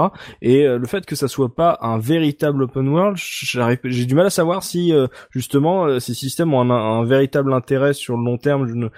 C'est de, de, comme tu as dit, tu as comparé ça à Fallout, le, le fait de pouvoir justement les utiliser pour progresser. J'ai toujours eu du mal, en plus vu qu'il a été retardé, retardé, à, à vraiment comprendre ce qu'allait être le jeu final. Et, et à la fin, quand il est sorti, bah, déjà mon PC le faisait plus tourner et, euh, et du coup, j'étais passé déjà sur euh, sur PS3 et c'est un truc que j'ai et c'est un jeu que je n'ai jamais euh, lancé parce que comme tu dis, réputation de jeu buggé, de d'arlésienne, euh, de d'ambition euh, pas tenue, tu vois. Mais avec le temps, je pense que c'est ce qui fait qu'il a qu'il sort du lot parce que finalement il y a, Mm. il y a eu aucun jeu qui lui a ressemblé après. C'est-à-dire que l'open world qu'on connaît aujourd'hui, c'est un open world qui est chiant, qui est trop euh, trop de remplissage.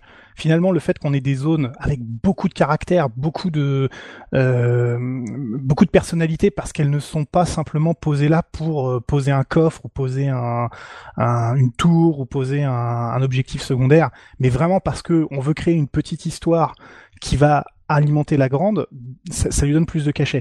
Et puis ensuite sur la partie euh, que tu que tu disais sur le, le c'est- c'est pas un RPG D'accord. Stalker. C'est pas, euh, on n'est pas sur de la progression. Voilà, le, le seul changement de ton personnage, ça va être euh, le cadavre d'un collègue qui va trouver euh, derrière une pierre euh, mangée par un mutant ou par un buveur de sang ou euh, perdu au milieu de la nuit que tu auras essayé de sauver mais que t'auras pas réussi ou peut-être que tu jamais croisé mais que tu vas revoir une heure plus tard et qui sera mort sans que tu le saches parce que le, le monde aura vécu et parce que parce que c'est comme ça et que et que la zone elle elle, elle, elle est sans pitié et et tu te dis ok pour moi c'est juste de l'opportunité. C'est un meilleur compteur GGR c'est une meilleure protection contre les radiations. C'est euh, des lunettes de vision nocturne. Donc ça veut dire que je peux peux rester un peu plus tard le soir euh, dans ce bâtiment. D'accord. et puis voilà c'est tout. Et c'est juste ça. Et c'est et, et tu comptes tes munitions et tu comptes tes enfin c'est le côté euh, un peu hardcore du FPS mais qui est qui reste très fun. Moi je je suis pas gros gros fan de simulation militaire mais je trouve que il y y a le, le bon dosage. C'est c'est dur au début parce qu'on n'a pas l'habitude moi j'avais pas l'habitude de ce genre de jeu j'en ai pas retrouvé depuis. Mais c'est Stalker c'est super quoi. C'est c'est c'est une vraie expérience et en plus ça parle. Enfin je veux dire c'est un événement qui est très récent. On sait que le côté mutation encore que on l'a pas on l'a on l'a pas vu mais enfin je veux dire moi je l'ai refait euh, je, je l'ai refait un peu après Fukushima tu vois t'as ce même type de tu te dis ça pourrait être un ça, ça, ça te parle quand même à un moment Mhm. donné on est sur on est on reste sur de l'inconnu mais qui est très présent qui c'est c'est une œuvre de fiction on est elle est futuriste mais elle est ancrée dans une réalité qui nous Mhm. parle quoi et ça c'est ça c'est fort quoi c'est c'est c'est vraiment fort Bon, un jeu anecdote en tout cas vu que il se peut se passer des trucs un peu un peu inattendus et qui te permettent de rebondir et d'avoir des parties euh, différentes de celles de ton de ton pote. Euh, en termes de musique, qu'est-ce que ça vaut, euh,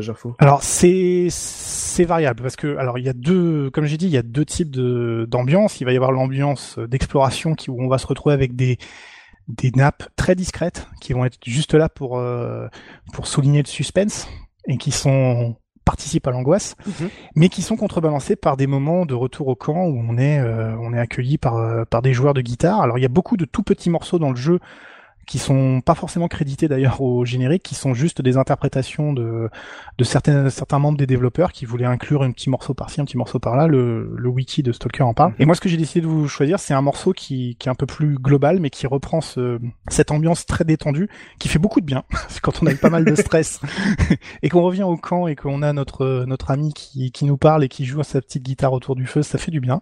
Donc je vais vous faire écouter le morceau Dirt for the Planet, euh, qui fait partie de la de- du morceau autour de Fire Lake, qui est la zone à peu près centrale euh, dans, dans le premier Stalker, qui est un morceau très calme, très posé, mais qui euh, ravit mes oreilles parce que ça veut dire qu'on est en sécurité, qu'on est bien, on est posé et on est prêt à repartir pour devenir riche. On va se faire un peu de confort dans, dans l'univers de Stalker. On se retrouve tout de suite après ça.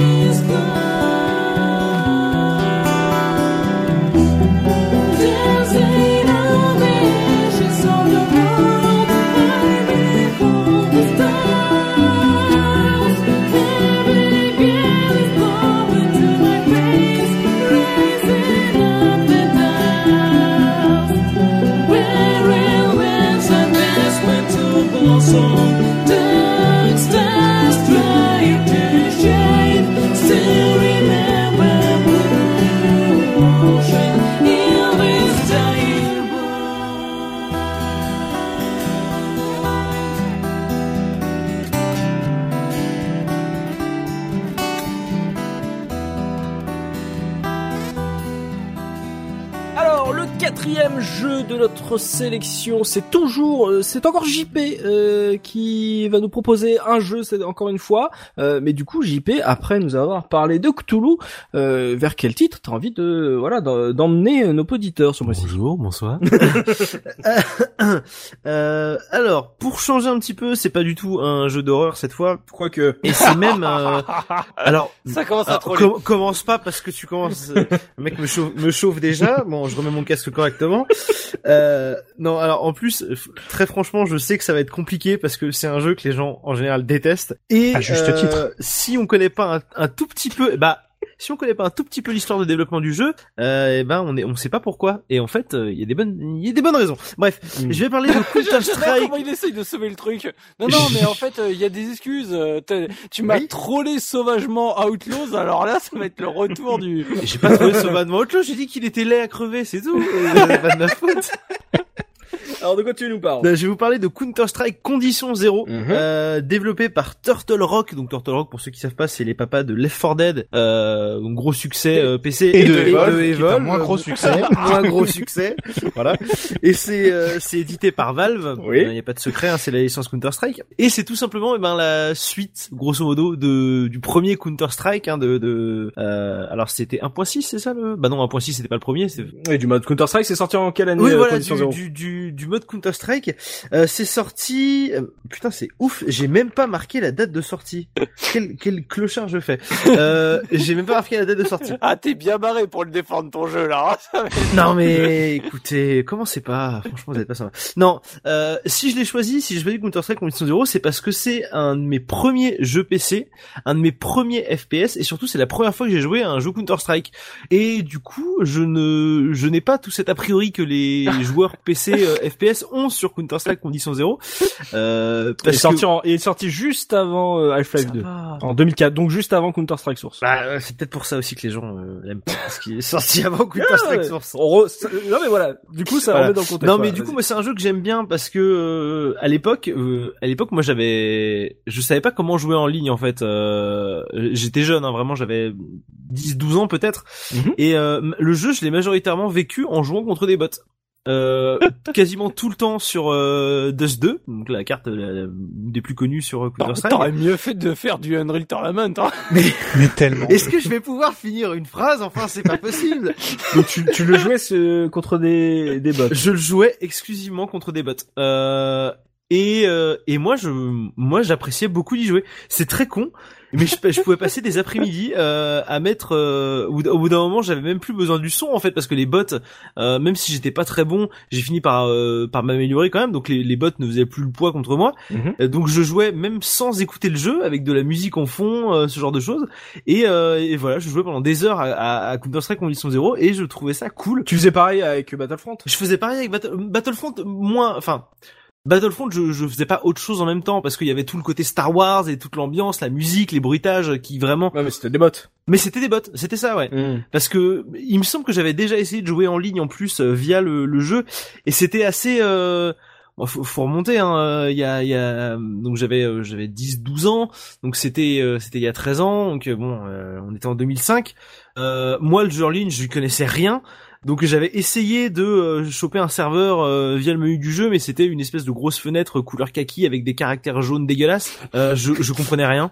Et surtout, je savais même pas, je sais même pas si Steam était sorti à ce moment-là. Euh, bah non, parce qu'Half-Life 2 était Bah pas non, sorti. avec Il est sorti, Bah oui. il est sorti avec Half-Life Ah 2. oui, donc du coup euh, Steam n'existait même pas, donc j'avais même pas la possibilité d'essayer de- d'y jouer en ligne. Euh, donc voilà, c'était des après-midi à jouer euh, contre des bots que je trouvais cool. Mais le plus intéressant dans le jeu, c'est même pas forcément ça, c'est qu'il y a un mode solo dans Counter-Strike Condition 0. Il y a un mode solo qui s'appelle Counter-Strike Deleted Scene, avec un accent anglais incroyable, euh, qui est un mode solo qui n'a absolument aucun sens, qui n'a absolument aucune histoire. Et la raison à ça, on la trouve si on se penche un tout petit peu sur le développement du jeu. Parce qu'en fait, le mode solo, donc les deleted scenes, c'est ce qui reste d'un studio qui a travaillé sur le jeu qui était Ri- Ritual Entertainment, Mhm. euh, qui a bossé ce studio entre Gearbox et Turtle Rock. Donc les mecs se sont mis à trois pour pondre condition zéro. Hmm. Et en gros, euh, quand Ritual a voulu faire un mode solo et que euh, le jeu est sorti gold et que Valve s'est rendu compte qu'en fait il y avait que 60% des gens qui trouvaient le jeu bien, ils ont fait non mais en fait il est pas gold, ils ont viré Ritual, ils ont mis Turtle Rock et Turtle Rock ils ont gardé des morceaux du mode solo pour en faire des missions, donc il y en a 18 dans le jeu et elles ont aucun sens. Et c'est tellement euh, des morceaux d'un jeu développé par d'autres mecs que les armes et les skins sont pas les mêmes dans le mode deleted scene que dans le jeu de base. les, les, les armes, elles ont pas les mêmes animations, elles sont pas les mêmes skins. Et c'est ça que tu te dis, ouais, c'est quand même bizarre en fait. Il y a aucun lien entre les missions, les armes sont pas les mêmes, et pourtant, c'est dans le jeu. Ça a son propre CD, ça a son propre menu avec sa propre musique, et pourtant, C'est vrai. on sait pas trop ce que ça fout là. Je, te- je jette pas la pierre parce que je l'ai eu aussi le jeu. Ah, merci. Oui. Merci. Mais alors pas exactement pour toi, c'est que en fait moi euh, le Half-Life euh, je l'ai eu en version verbatim. Mhm. et euh, je comprenais pas parce que dans les menus il y avait pas marqué Counter Strike. Et je comprenais pas parce que j'étais encore un peu jeune, un peu con. Et je j'avais pas compris le principe des modes. Et du coup je disais mais il est où Counter Strike? Euh, Je le vois pas. Euh, quand je lance multijoueur c'est pas du tout le même jeu, je comprends pas que dans mon, que dans mon cybercafé. Et du coup euh, avant la sortie d'Half-Life 2 je vois marqué Counter Strike dans un, un, un Auchan ou un géant casino. Et je me dis ah bah voilà il est là euh, Counter Strike. Et du coup euh, je l'ai pris et il fait- et j'avais vu dans les magazines genre il est un peu plus beau que la version actuelle etc je fais oh bah c'est super. Et euh, quelques mois après ça Half-Life 2 avec euh, Counter Strike Source et puis j'ai arrêté d'y Ah, jouer mais ce- cela, cela dit, je trouve que c'était aussi simple que ça Alors c'est c'est c'est pas forcément les souvenirs qui parlent parce que je trouve que le jeu il a il a un peu de gueule quand même. Il a il a pris, il a pris cher. Non mais vraiment. C'est le gars qui commence enfin à essayer de sauver son truc depuis le début, lui-même le taille, et puis, ah non, mais en fait, Le, le, euh, le jeu. il- Mais, ah, mais il est enfin, un poil plus beau Il est non mais même pas par rapport au premier Counter Strike, même même par rapport à Global Offensive maintenant qui est beaucoup plus évidemment euh, euh, beaucoup plus beau tout ça. Je sais pas.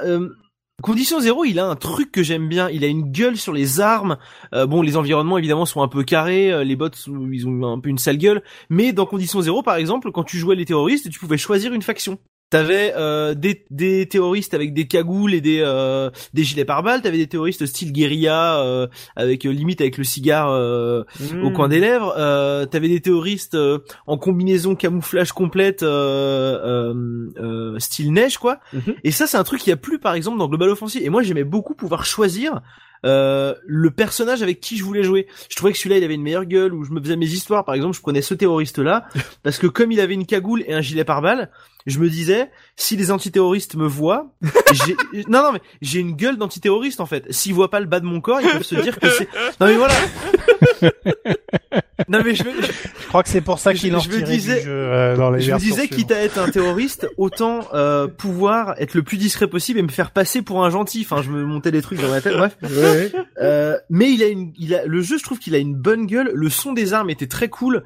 Euh, Mhm. Et il y a des trucs où quand j'ai commencé à jouer à Global Offensive, euh, il y a des trucs qui m'ont gêné parce que j'étais habitué à Condition Zéro. Par exemple, dans Condition Zéro, le pistolet de base des antiterroristes, c'est un pistolet où tu peux retirer le silencieux ou le remettre. Ouais. Dans euh, Global Offensive, alors t'as ce pistolet là où tu peux enlever ou retirer le silencieux, mais t'as aussi un autre pistolet euh, de base. Et celui qui a pas le silencieux, il a plus de munitions que celui qui a le silencieux. Alors que dans Condition Zéro, les deux sont mêlés. T'as autant de munitions parce que c'est une seule et même arme. Mm. Euh, et ils ont fait pareil pour euh, l'arme la plus connue, donc la la M16A4. Donc le non, c'est la enfin bon, on s'en fout. Le la carabine silencieuse quoi. Ouais. Dans Condition Zéro, c'était une seule et même arme dont tu retirais le silencieux. Alors que dans euh, Global Offensive, ils en ont fait deux armes différentes. Et j'ai encore les sons en tête du personnage et les animations qui retirent son silencieux et tout. Je trouvais ça tellement cool et tellement stylé. Et, euh, et en plus, et je terminerai là-dessus, Condition Zéro, il est doublé en français. Et ça, ça vaut tout l'or du monde. Ça, ça vaut tout l'or du monde. Parce que quand tu balances une grenade dans Condition Zéro avec ton personnage gueule, ça a pété Ah ouais. Tellement Alors là, c'est Les sûr que là, contre-terroristes Ah, il m'a vendu le jeu, c'est bon, je vais, vais réinstaller. Ah ouais, putain. Où, où t'entendais tes, t'entendais les, les bots dans ta radio euh, alliée qui disaient « Je suis aveugle, je suis aveugle Ils arrivent sur Oh, le point !» C'était tellement stylé. Alors que dans Condition Zéro, c'est en anglais, c'est tellement nul. Mais ça, ça veut dire que euh, tu es passé directement en condition zéro à Global Offensive, t'as jamais fait le source. J'ai jamais fait source, non. J'ai, euh, je jouais euh, donc il y a longtemps à, à, à Condition Zéro. Mm. Euh, quand mon PC a, le PC familial a lâché, j'ai arrêté d'y jouer. J'ai acheté une 360 entre temps et je voulais me faire, euh, je voulais rejouer au jeu. Donc j'ai acheté, le mec, le mec est pas con. Plutôt que d'acheter Global Offensive sur Xbox, j'ai acheté Condition Zéro sur Xbox rétrocompatible 360 Oh, merde. et c'était de la merde. tu, tu viens de perdre définitivement toute crédibilité auprès des auditeurs. Et ils auront bien raison parce que ça, ça, je suis d'accord que c'était de la merde. Du coup, après, j'ai acheté Global Offensive sur Xbox et après, j'ai acheté Global Offensive sur PC et je suis devenu nul à chier. D'accord. Mais euh, mais voilà. Donc j'ai jamais fait Source et j'ai jamais fait le, le tout Le premier. Counter Strike quoi. D'accord. Ouais, c'est un choix. euh, ouais, c'est ta, ta première expérience de Counter Strike. Soubi, toi, tu, tu avais testé à celui-là euh, le condition zéro ou Pas même euh, Counter Strike en, en général? Euh, non, parce que Counter Strike en général, j'ai déjà expliqué, euh, j'ai eu euh, une très mauvaise euh, première euh, impression dessus par une LAN euh, traumatisante euh, où je me suis demandé ce que je foutais là. Et du coup, je n'ai plus, plus voulu retoucher à un seul Counter Strike de ma vie. J'ai voilà, j'y ai joué deux heures.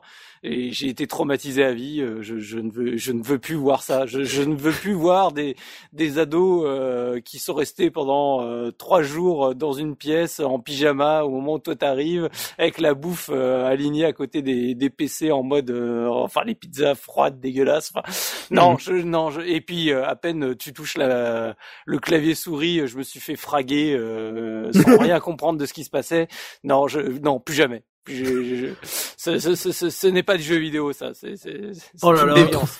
Le, traum- le Ce soir dans, traumatisme Capi- ce soir dans. Capital Ah, Suite, non, non, on parle de, de Counter Strike. Ces jeunes qui jouent aux jeux vidéo dans les caves en LAN. Eh bah ouais, mais en même temps, c'est vraiment ce que j'ai vécu, hein. Donc, euh, je suis désolé. Quoi. Et toi, Gerfo? J'ai pas le, le vécu du traumatisme aussi intense, mais je suis pas un fan de Counter non plus, pour les raisons assez semblables d'ailleurs, parce que moins, moins pour des questions d'hygiène que pour des questions simplement de de fanboyisme absolument euh, pas accueillant. Donc euh, voilà, c'est, c'est, je, je comprends, c'est, un- c'est, un- c'est pas mon style de jeu. Voilà, c'est tout. Euh, Moi, je, j'ai essayé un peu de Counter Strike, un 6 à l'époque où je fréquentais les cybercafés euh, et où je désespérais de ne pas trouver de partenaire de jeu pour Unreal. Et voilà, c'est tout. Donc, Oui. euh, non, mais après, après, ce, que- ce qui est, ce qui est, ce qui est intéressant, c'est que encore une fois, enfin, euh, le, le, le, le côté rapproché dans le temps, on en vient à se demander euh, entre, je veux dire, entre ce euh, condition zéro et puis la sortie de, du source, on va se demander si c'est pas un moyen de recouper les coûts du retard euh, des, des moteurs euh, côté Valve euh, pour sortir le source, un peu comme euh, cet autre jeu qui euh, devait sortir euh, avec le premier euh, Source Engine, le jeu de Troika, Vampires Vampire. Masquerade, Mm.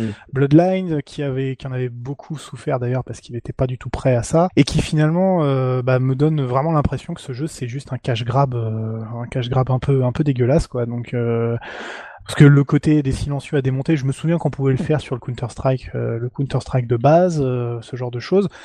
Je, moi, c'est c'est un jeu, c'est un jeu qui est pas pour moi. Voilà, je- ça, ça a du succès, tant mieux, ça, ça, ça divertit sans doute énormément de monde, que ce soit des joueurs ou des spectateurs, mais c'est pas ma cam. Donc euh, voilà. Ah, mais le, le côté cache grave, je suis complètement d'accord avec toi parce que clairement, même si j'ai pas joué à la version euh, 1.6 ou à la première version, je pense que le jeu avait vraiment pas besoin de ça et c'est pour ça qu'il s'est fait all- allumer à la sortie parce que bah, le jeu il propose rien du tout euh, par un mode solo qui n'a aucun sens et enfin franchement faut pas jouer à ça quoi. Et alors pourquoi Euh, tu nous en parles Mais parce que c'est le côté souvenir. C'est sa Madeleine, enfin. c'est sa Madeleine. Madeleine. Premier souvenir. Mais là où je suis pas forcément d'accord avec, enfin, si je comprends le, le- genre à quoi ça sert alors que l'original existait, c'est aussi, euh, je pense que comme beaucoup de joueurs comme moi, euh, Counter Strike c'était un phénomène, mais que en termes d'industrie, euh, le phénomène vaut mieux qu'il soit sur ton étalage, tu vois, euh, pour le vendre, euh, plutôt que ça soit juste un mode euh, gratos, tu vois. Mm. Donc euh, et comme Half-Life était sorti depuis un moment et qui coûtait plus rien, ça valait le coup de ressortir un jeu euh, payant. Ils ont vendu euh, Source ou le, le Counter Strike Source ou il était avec. Euh... Non, il était offert avec Bah, Half-Life. tu vois, donc donc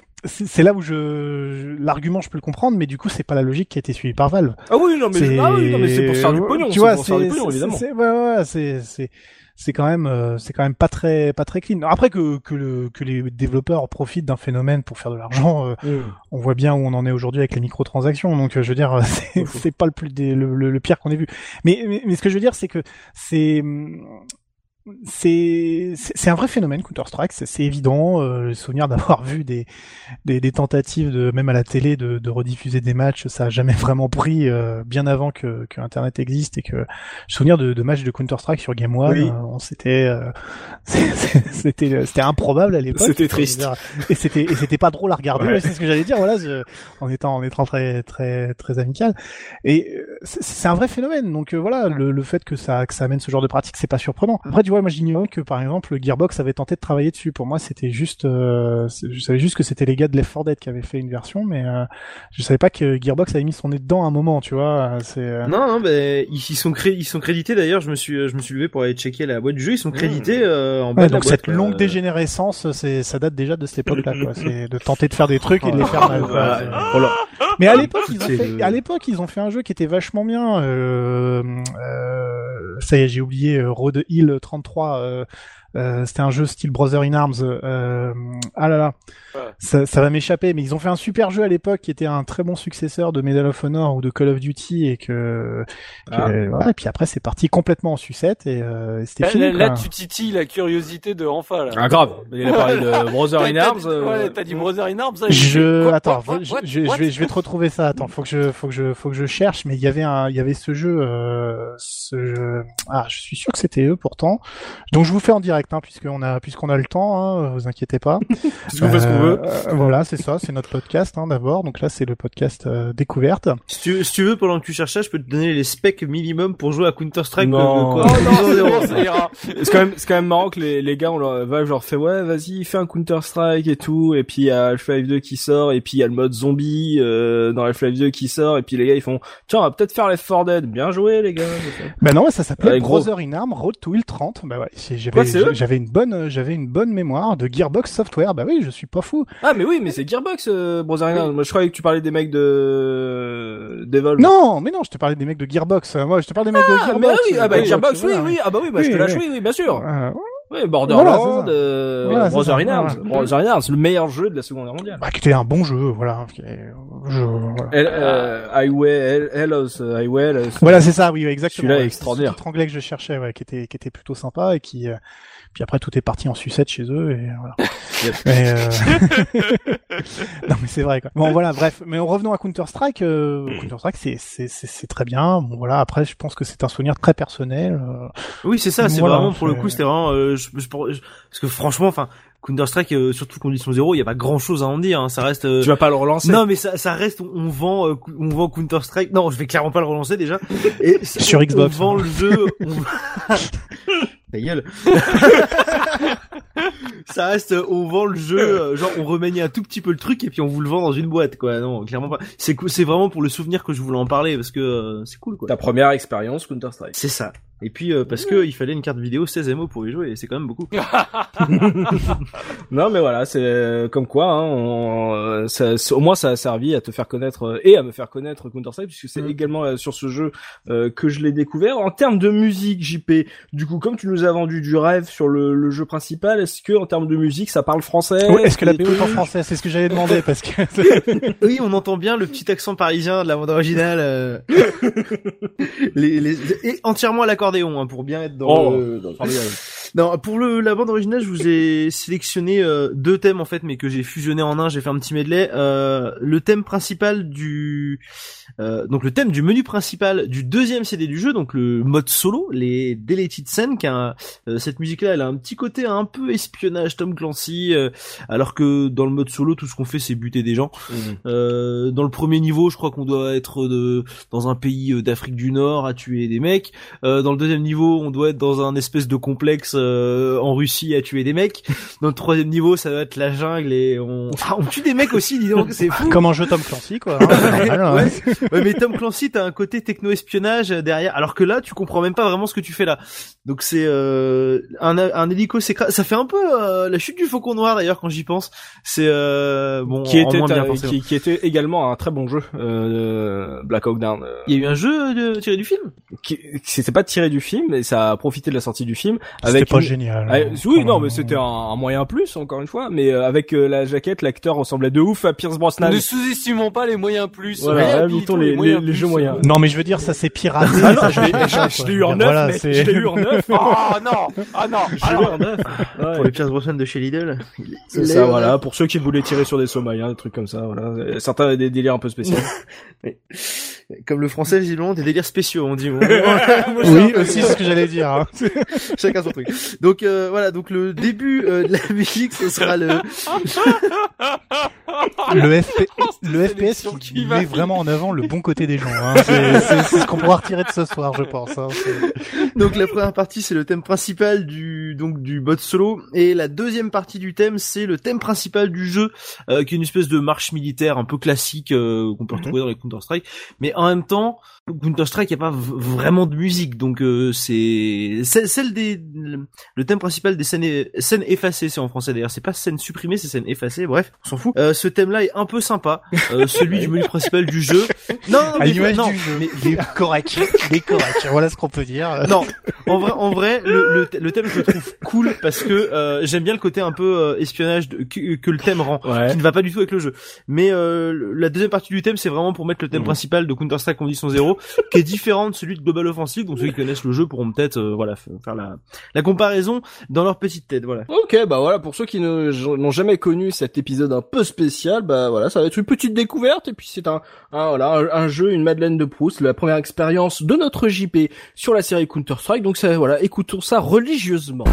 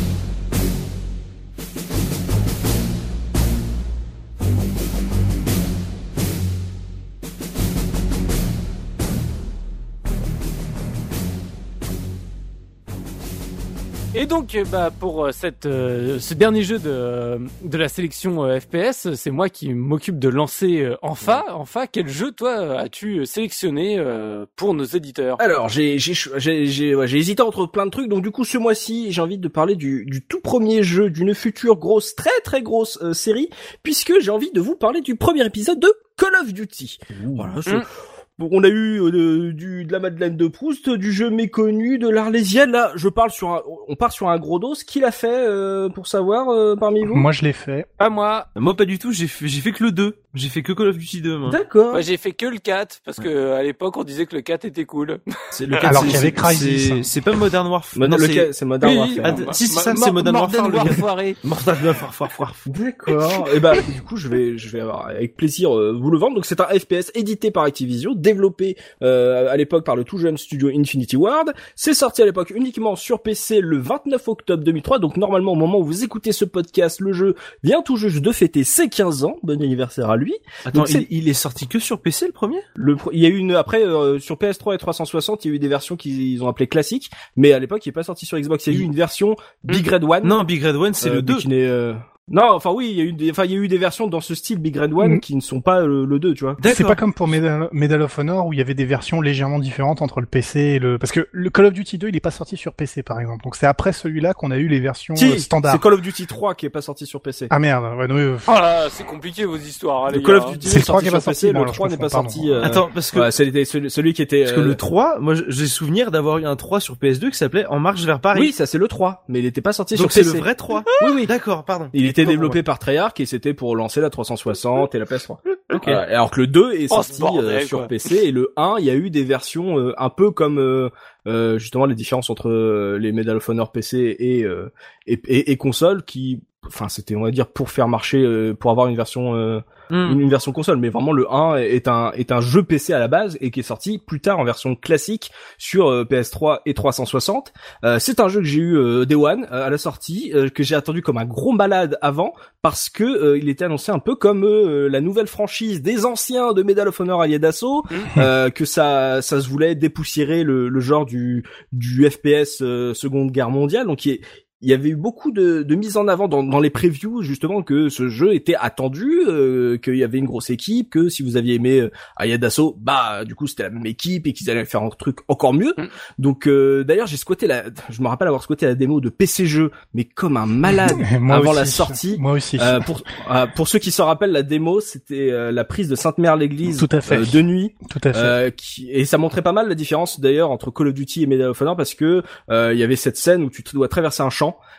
et euh, t'as un, une MG 42 qui se place au premier étage d'une maison et qui commence à te à te mitrailler. T'as le seul moyen de te protéger en fait, c'est de te cacher derrière les cadavres de vaches. Oh, Et euh, vache. j'ai- ça m'avait marqué, c'était hyper marquant parce qu'on n'avait pas l'habitude de ça euh, à l'époque. On était encore sur des concepts un peu à la GoldenEye, donc avoir euh, tout ton escouade qui avance dans un champ et puis d'un seul coup t'as une MG42 qui commence à arroser euh, le champ et tu es obligé de t'allonger et tu vois que tu te caches derrière des cadavres de vaches, même s'il y a pas de sens, c'était ultra marquant en termes de, de mise en scène. Et, euh, et du coup, j'ai envie de vous expliquer mon affect sur ce jeu, mais en vous racontant presque une petite histoire, puisque là donc euh, on est euh, fin euh, 2003, mais on va remonter en 2002 euh, été 2002 pour être plus précis, parce que pendant l'été 2002, la chaîne France 2 a diffusé une mini-série euh, d'HBO qui a été produite euh, par Steven Spielberg et Tom Hanks, qui s'appelait Band of Brothers. Brothers, qui était génial. Voilà, génialissime. C'est une série culte sur la Easy Company qui a révélé éno- énormément euh, d'acteurs qui cartonnent aujourd'hui. Tom Hardy. Tom Hardy, il y a eu Benedict Cumberbatch, il y a eu euh, Michael Fassbender, euh, Damian Lewis, euh, James McAvoy. Ah ouais, quand Ah ouais, ouais, Ah, en c'est fait, énorme, tous les plein énorme, second rôles euh, sont des, des, des acteurs principaux aujourd'hui euh, dans les gros films. hein. Donc c'est vraiment une, une série que je vous conseille à tout le monde de voir encore aujourd'hui parce que c'est un niveau de télé qui euh, encore aujourd'hui assez difficilement égalé tellement il y avait de pognon là-dedans et de c'est je crois que c'est que 10 épisodes et c'est vrai enfin vraiment c'est un truc euh, à voir. Et euh, donc j'avais regardé ça avec avec toute ma famille, ma mère, mon père, mon frère, on avait même acheté le DVD quand il était sorti, il y avait un super coffret. Et en même temps à cette époque sur ma PS2, je jouais à Medal of Honor Frontline. Donc j'étais déjà un peu dans dans ce mood de Seconde Guerre mondiale, ça passait bien, c'était la grosse mode à l'époque. Mais en tout cas, il y avait des jeux de qualité et des séries de qualité qui qui s'y passaient. Noël 2002, on avance. Le paternel nous offre un ordinateur tout neuf. C'est le premier vrai PC de la maison. Du coup, on commençait à, à, à redécouvrir, euh, on va dire, toute la ludothèque PC qu'on n'avait pas encore eu. Jusque là, donc, on avait énormément de jeux à rattraper. Le premier jeu qu'on a installé, je l'ai déjà dit, c'était Half-Life. Donc, du coup, il y avait vraiment déjà de 4 ans, au moins 4 ans de, de jeux vidéo à rattraper. Euh, et de mémoire, c'était un Pentium 4, 2 Go 4 avec une GeForce 3. Donc, c'était une machine plutôt correcte euh, à la fin de, à la fin 2002. Même si euh, je crois que la GeForce 4 était sortie, mais en tout cas, bon, on avait un truc un peu, un peu costaud. Donc, du coup, on a rattrapé euh, plein de FPS, on a rattrapé Half-Life, euh, Return to Castle Wolfenstein, Soldier of Fortune 2, parce que le 1, on l'avait sur euh, Dreamcast, le Medal of Honor Allied Assault euh, de 215 euh, games, et un jeu qui venait de sortir, qui s'appelait Battlefield 1942. Ah, Voilà. Et donc je vais pas m'étendre bien sûr hein, sur euh, sur Battlefield, c'est pas euh, c'est pas le jeu que j'ai envie de, de traiter. Disons que juste Battlefield, ça a un peu changé mes goûts en matière de multijoueur et euh, son seul défaut à l'époque en le stalkait avec mon frère, c'était qu'il y avait pas de mode campagne et que moi les modes où on tire sur des bots, ça m'intéressait pas trop puisque justement on avait été connecté à la Mais DSL. moi aussi j'étais connecté à la DSL, Donc, monsieur, c'est coup- pas pour ça que je joue en ligne. Hein. Du coup, euh, Non mais oh. voilà, du coup, faudra nous expliquer euh, le, le problème des bots quoi. Mais en tout cas, j'étais très, j'étais très seul. bah oui, c'est d'où le- d'où l'intérêt d'internet pour jouer contre des gens de, du monde, je sais pas. Et puis il était très jeune. Oui, c'est ça. Euh, très jeune. Jeune et seul. Mon Dieu. C'est triste. C'est un dessin Donc- animé, ça, je l'ai vu quand j'étais jeune. euh, jeune.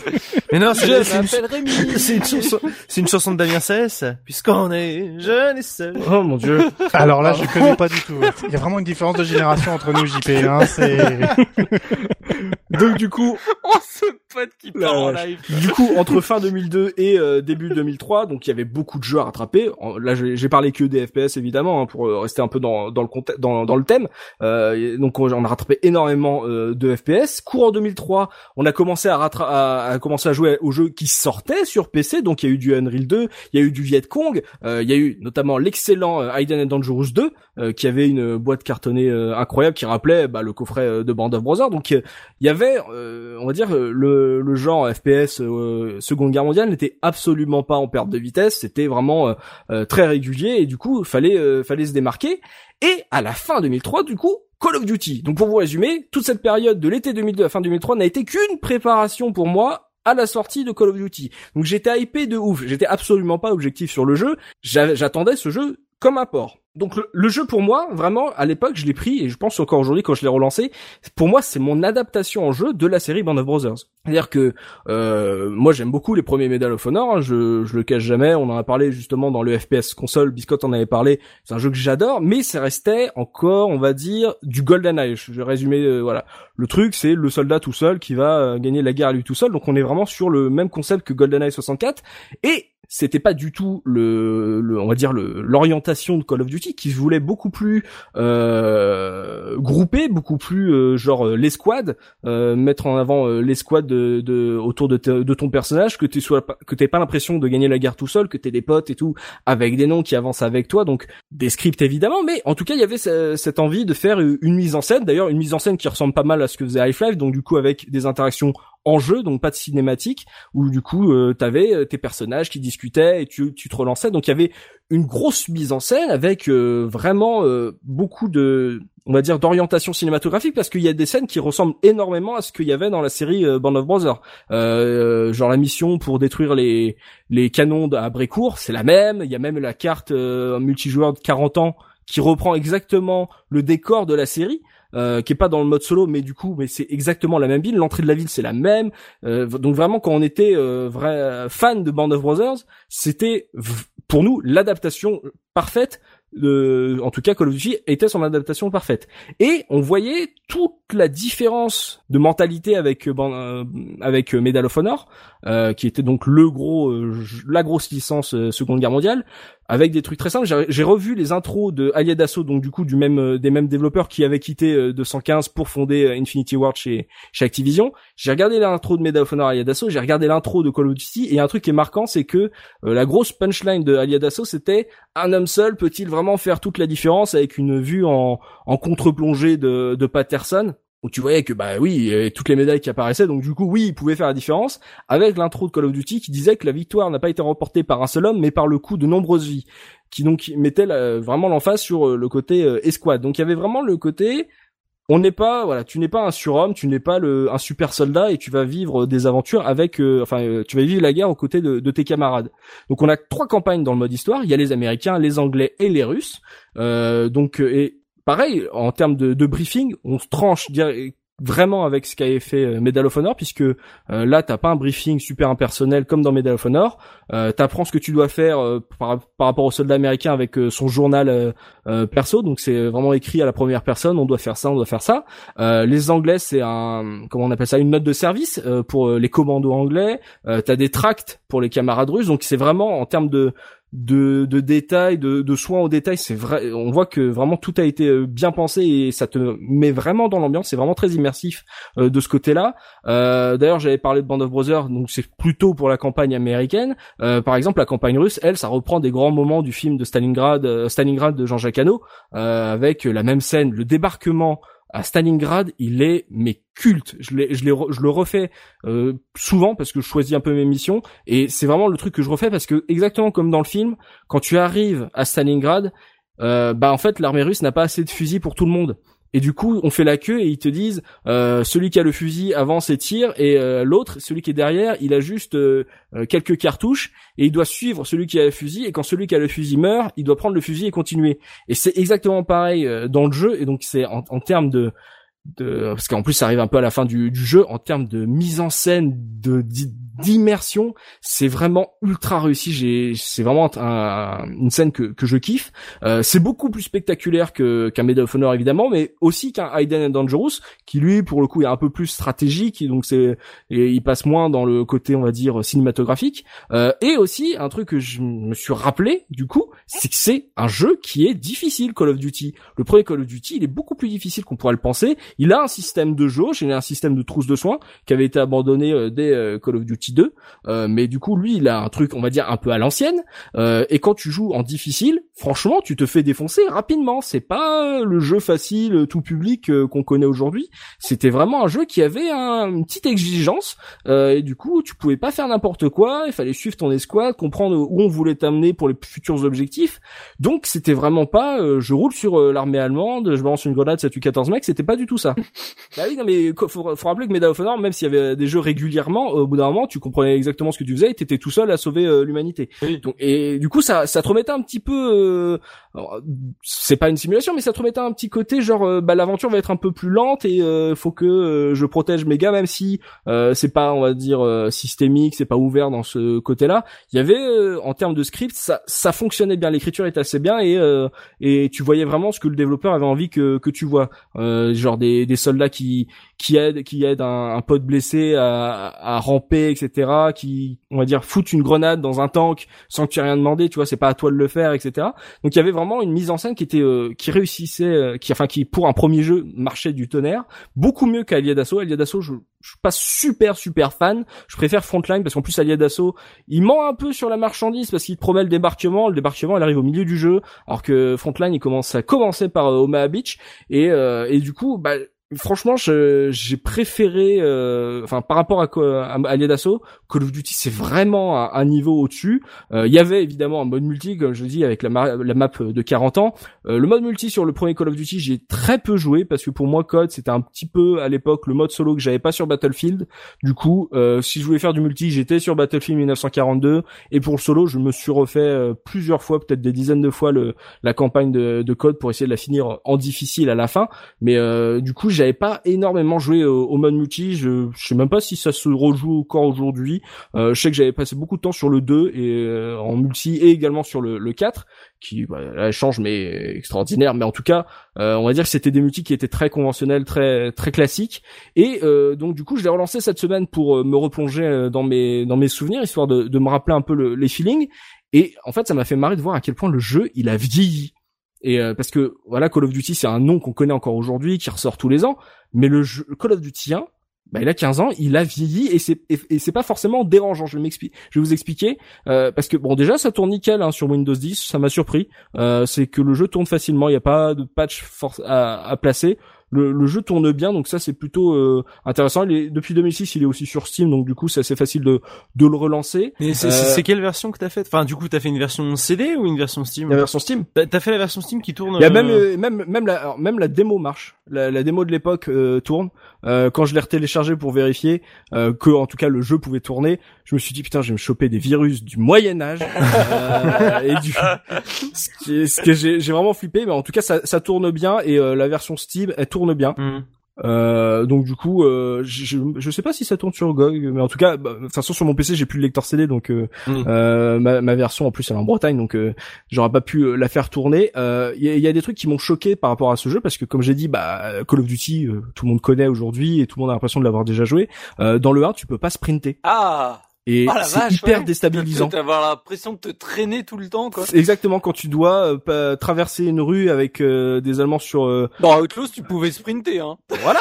Mais pour moi, c'était normal de sprinter. Et là, tu ne peux pas sprinter. Peut-être pour dire que bah t'as déjà ton barda, tu peux pas courir à fond, je sais pas. En tout cas, au début, je me dis attends, j'ai oublié le bouton, c'est quoi? J'ai vérifié. Et non, tu ne peux pas courir. Alors après, le jeu en lui-même n'est pas, enfin, va pas te pénaliser pour ça, puisque du, du coup, il est pensé pour ça. Mais c'est vraiment déstabilisant quand t'as l'habitude un peu des des Call of Duty assez rapides où tu peux faire euh, des glissades quand tu te tu cours et que tu te mets accroupi. Là, du coup, c'est on est sur un rythme beaucoup plus lent. Euh, la visée à l'épaule, enfin le Iron Sight est euh, pas du tout pratique. Euh, et rapide qu'on peut et pas aussi rapide qu'aujourd'hui. Euh, du coup, moi, j'ai rejoué euh, avec la visée normale. Même le mode sniper, la vue sniper est pas ouf.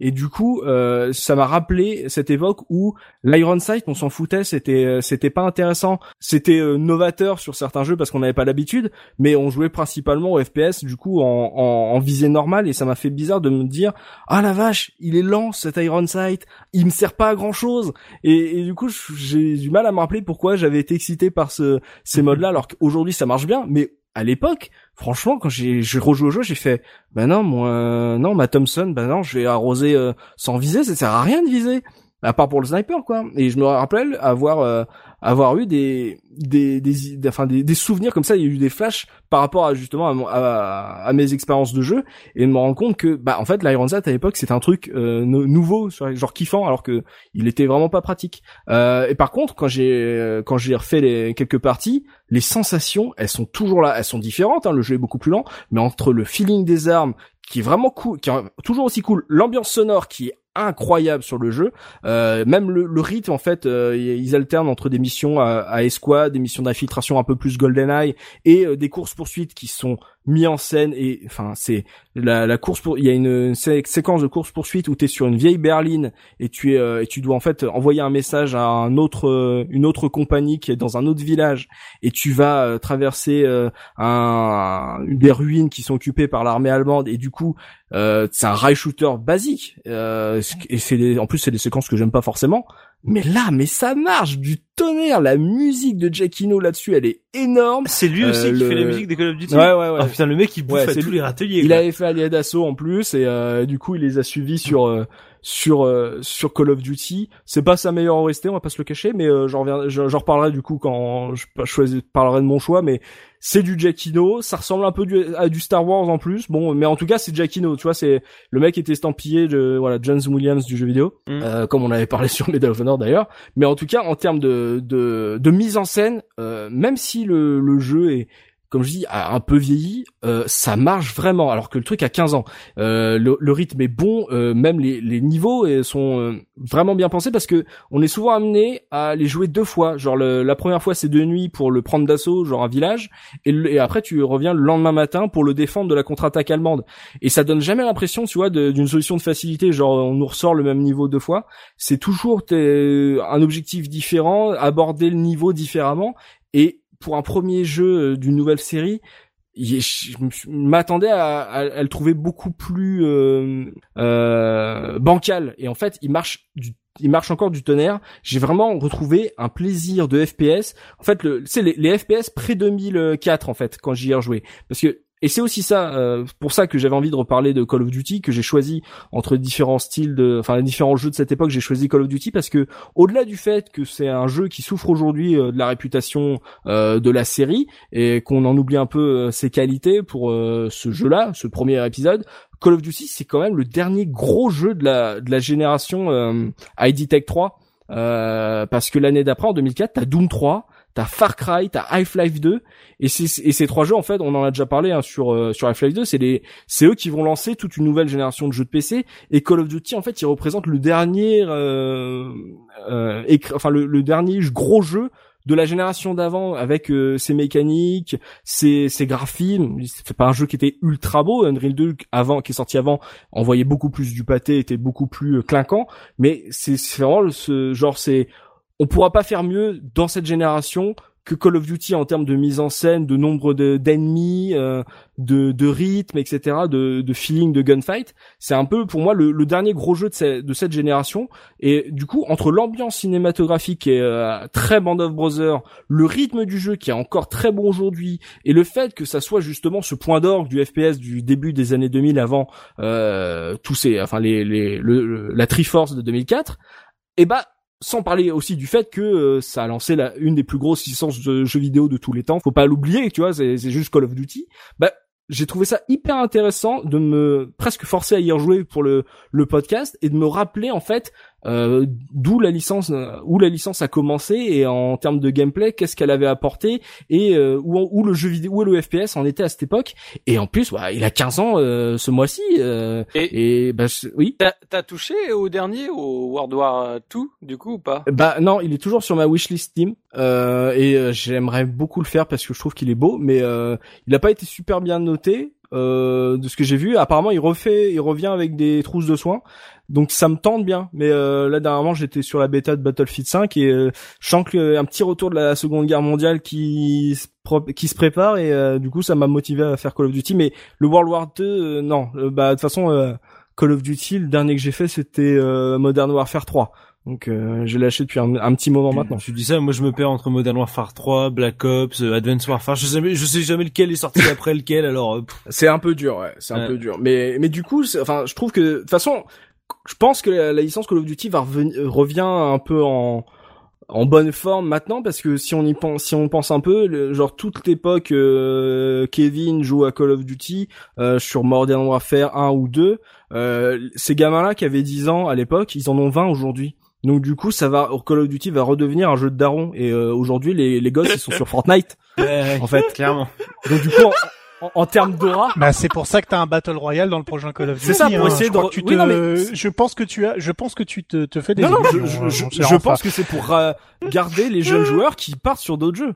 Je pense justement que Call of Duty euh, euh, a perdu énormément de jeunes et euh, qui sont nostalgiques de d'épisodes que bah moi j'ai lâchés, qui sont Black Ops 2, euh, Black Ops 3 ou euh, Ghost et euh, qui vont euh, qui vont quitter euh, Call of Duty parce que du coup eux aussi passent à un ras-le-bol et euh, vont jouer à, à des Fortnite et je pense que c'est pour ça qu'Activision a foutu un un, un, battle royale, c'est pour essayer de de de, de garder euh, de jeunes joueurs euh, dans le giron de la licence. C'est peut-être aussi pour ça que World War 2 n'a pas beaucoup marché parce qu'il il parle à des darons mais qui sont déjà bien vieux en fait. Et euh, en fait il faut parler à ceux qui, qui avaient kiffé euh, euh, Modern Warfare 1 et 2 et les, les jeunes qui ont kiffé World, Modern Warfare 1 et 2 ils ont certainement pris le remaster qui était sorti il y a pas très longtemps parce que c'était euh, un peu comme euh, Condition Zero c'était le leur jeu euh, leur Madeleine de Proust en termes de FPS et je pense que du coup Call of Duty 1 bah il est tellement vieux par rapport à tous ces jeux là, fait que parce que le 2 Call of Duty 2 est pas sorti l'année d'après, hein, je crois qu'il est sorti en 2005 et euh, et du coup bah Call of Duty 1 on l'oublie alors qu'il était vraiment bien, il était c'était un- c'était une autre époque du FPS et du coup bah c'est toujours je trouve toujours intéressant de le lancer aujourd'hui. C'est pas euh, comme si on parle de jeux de sport et tout, on dit bah la nouvelle itération forcément c'est celle qu'on va conseiller parce que euh, la, euh, comment on dit les ingrédients ont- sont raffinés et tout, la formule euh, a été optimisée. Là, Call of Duty, euh, tu fais plus des FPS comme ça aujourd'hui. C'est comme Outlaws. Outlaws, tu fais plus des Doom-like comme ça aujourd'hui. Euh, quoique même des petits indés vont peut-être faire des trucs comme ça, mais en tout cas sur des, des, des sur les sensations, c'est des, des sensations qu'on ne retrouve plus aujourd'hui. Et je trouve que Call of Duty, malgré son titre, eh ben c'est vraiment un jeu sur lequel il faudrait je- s'attarder en fait. Je vois ce que tu, tu voulais dire, Jafo? Ouais, je- je- j'allais apporter une dissonance, donc je te laisse, je te laisse terminer, puis je, je, je- j'enchaînerai après. D'accord. Euh, petite anecdote, j'ai, euh, je vais pas faire tout le casting vocal, mais en- dans les petites anecdotes, faut savoir que Jason Statham double euh, un des personnages, un, des commandos euh, anglais de, de de la campagne, euh, avant que ça devienne une énorme star. Voilà, il, fais- il faisait un peu de doublage. C'était Et- avant ou après qu'il soit un champion olympique euh, de plongeon? Euh, après, je pense. C'était après? Il avait encore des Bah oui, cheveux? c'était après. Oui, il avait, il avait encore des cheveux. En plongeon, le, je sais plus si c'était en plongeon, je pense, non, ça faisait des années 90, lui. Euh, Ouais, Je sais plongeon. pas, mais... Ouais, parce qu'après, ah, parce qu'après il a été bijoutier et c'est là qu'il a été repéré par euh. Oh merde. Oh, le biographe de. Et j'ai regardé les ventes. Euh, le premier, bon après il est sorti que sur PC, mais il a fait 4,5 millions de ventes, euh, ce qui était plutôt correct. euh, et de, enfin de toute façon le jeu a été extrêmement bien noté, euh, donc c'était un bon petit succès. On est loin des 31 millions de Black Ops, mais euh, quand même pour un premier épisode, euh, il s'était, euh, il s'était fait Moi, je pense remarquer. que n'importe quel studio, il serait super content euh, au premier jeu Encore sorti aujourd'hui.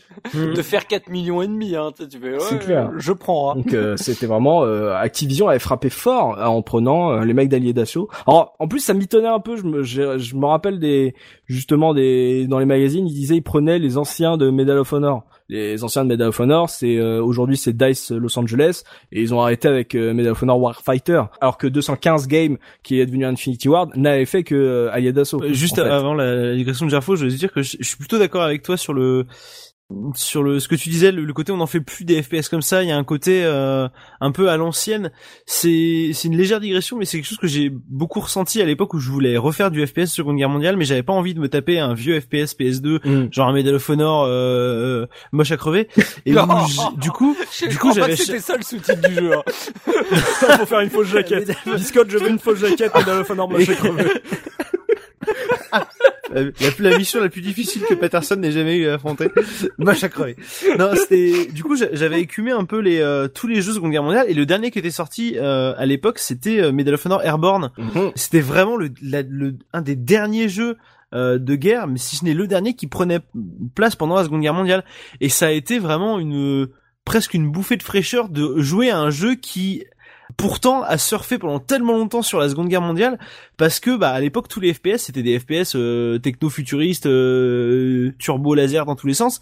Et là c'était cool et en plus le jeu était vraiment sympa. Donc je comprends ce que tu veux dire. Quand, quand j'ai joué à Medal of Honor j'avais vraiment l'impression de refaire un FPS à l'ancienne quoi. Mm. euh, avec des peut-être des mécaniques qui avaient plus forcément dans les nouveaux FPS euh, et puis euh, même la gueule du jeu quoi. Les, les, les jeux pendant la Seconde Guerre mondiale que ce soit les Call of Duty ou les Medal of Honor ils ont une Les flingues. ouais ils ont une gueule. Ils ont les flingues ils ont les uniformes et tout. C'est des- quelque chose qui est qui est cool à retrouver quoi. Mm. Ouais, c'est vraiment, euh, bah c'est euh, même si on en a bavé, euh, enfin on en a trop bouffé et que c'était l'overdose et que ça et qu'on en a pu pendant très longtemps. Mm. Maintenant, le fait qu'on ait eu presque dix ans de guerre moderne euh, et maintenant de guerre un peu futuriste, c'est pas mal d'avoir quelques retours euh, justement d'utiliser la technologie d'aujourd'hui pour euh, pour voir ce qu'on peut faire avec euh, avec ce, cette époque-là. Et je suis d'accord avec toi, euh, ouais, une Thompson, etc. C'est c'est pas le même rythme de shoot, euh, de visée et du coup, bah même si il y a des il y a eu World at War euh, après euh, Modern Warfare euh, par euh, Treyarch, euh, bah du coup euh, ce premier Call of Duty, euh, déjà si si t'es en manque de cette ambiance, bah en termes de mise en scène, bah, normalement ça va te plaire parce que c'est vraiment euh, ça va vraiment très loin. Euh, c'est très intéressant euh, en termes de de mission. C'est à la fois simple et et en même temps le, le rythme fait que t'as toujours envie d'aller euh, à la mission d'après en fait de Mm. tu- tu peux pas t'arrêter te dire ouais je vais faire une pause. C'est c'est vrai il y a un, un rythme qui est très bon et qui est pas encore très roller coaster. Donc c'est vraiment euh, je trouve un, un équilibre qui est assez assez bon et bah oui mais euh, rejouer à Call of Duty 1 quoi. Par contre, je suis pas du tout d'accord avec toi quand tu dis euh, faut voir ce que la technologie moderne aujourd'hui peut faire sur des jeux euh, comme ça parce que euh, je pense au au DLC de Battlefield 1, c'était ça, celui pendant la Première Guerre mondiale? Euh, je je c'est la première guerre mondiale ouais. C'était ça, ouais. Le DLC, euh, ils ne passeront pas. Franchement, enfin, le côté genre, on va rendre la Première Guerre mondiale overcool. Euh, je suis désolé de, tout- de tous les Medal of Honor et tous les Call, of Duty, les Call of Duty avant, la guerre, elle était pas cool, quoi. C'était vraiment euh, et de ce que tu dis pour Call of Duty se cacher derrière les cadavres de vaches, c'était clairement pas euh, la guerre. euh, c'est stylé, quoi. Ah oui. La guerre, c'est horrible et voilà. Tu, tu m'offres la transition parfaite parce que je ronge mon frein depuis tout à l'heure parce que je suis Ah, tellement désolé, désolé. avec, ce- avec tout ça. Mais c'est très intéressant parce que ça, ça dit quelque chose de, de ce que c'est que le, le ressenti générationnel.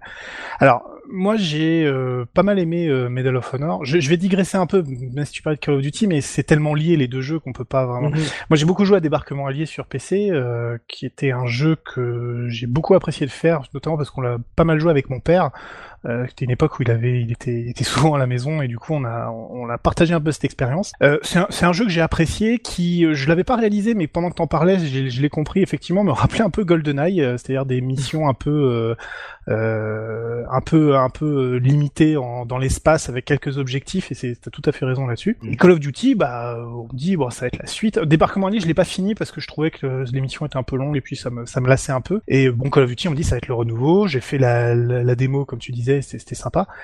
Mais alors moi, ça m'a vacciné définitivement de tous les FPS de guerre euh, jusqu'au bout, quoi. Enfin, je veux dire, euh, c'est c'est pour Trop moi. réaliste. Alors voilà, il y a, y un côté réaliste qui moi, franchement, m'a vraiment mis mal à l'aise. À la fois parce que tu es spectateur. Pour moi, le- un jeu doit rester doit rester quand même un moment de, de, de divertissement. Alors je dis pas qu'on peut pas se divertir avec l'histoire, mais Call of Duty a commencé à mettre en place ces éléments de comment dire de, de, de messages politiques et de messages historiques qui me dérangent euh, vraiment Mhm. et qui sont euh, qui sont une valorisation de de- d'un côté martial qui me qui me déplaît fortement et qui en et qui euh, bon à niveau de Call of Duty 1, c'était assez euh, assez novateur le côté squad etc. Et d'ailleurs le Brother in Arms dont on parlait tout à l'heure euh, avait un côté un peu un traitement un peu différent de ce même type de d'idée, mais mais Call of Duty pour moi ça a été la fin euh, la fin de- d'un d'un type de FPS quoi. Enfin je veux dire euh, j'ai essayé le, le Call of Duty 4, j'ai détesté la première mission donc j'ai jamais passé et c'était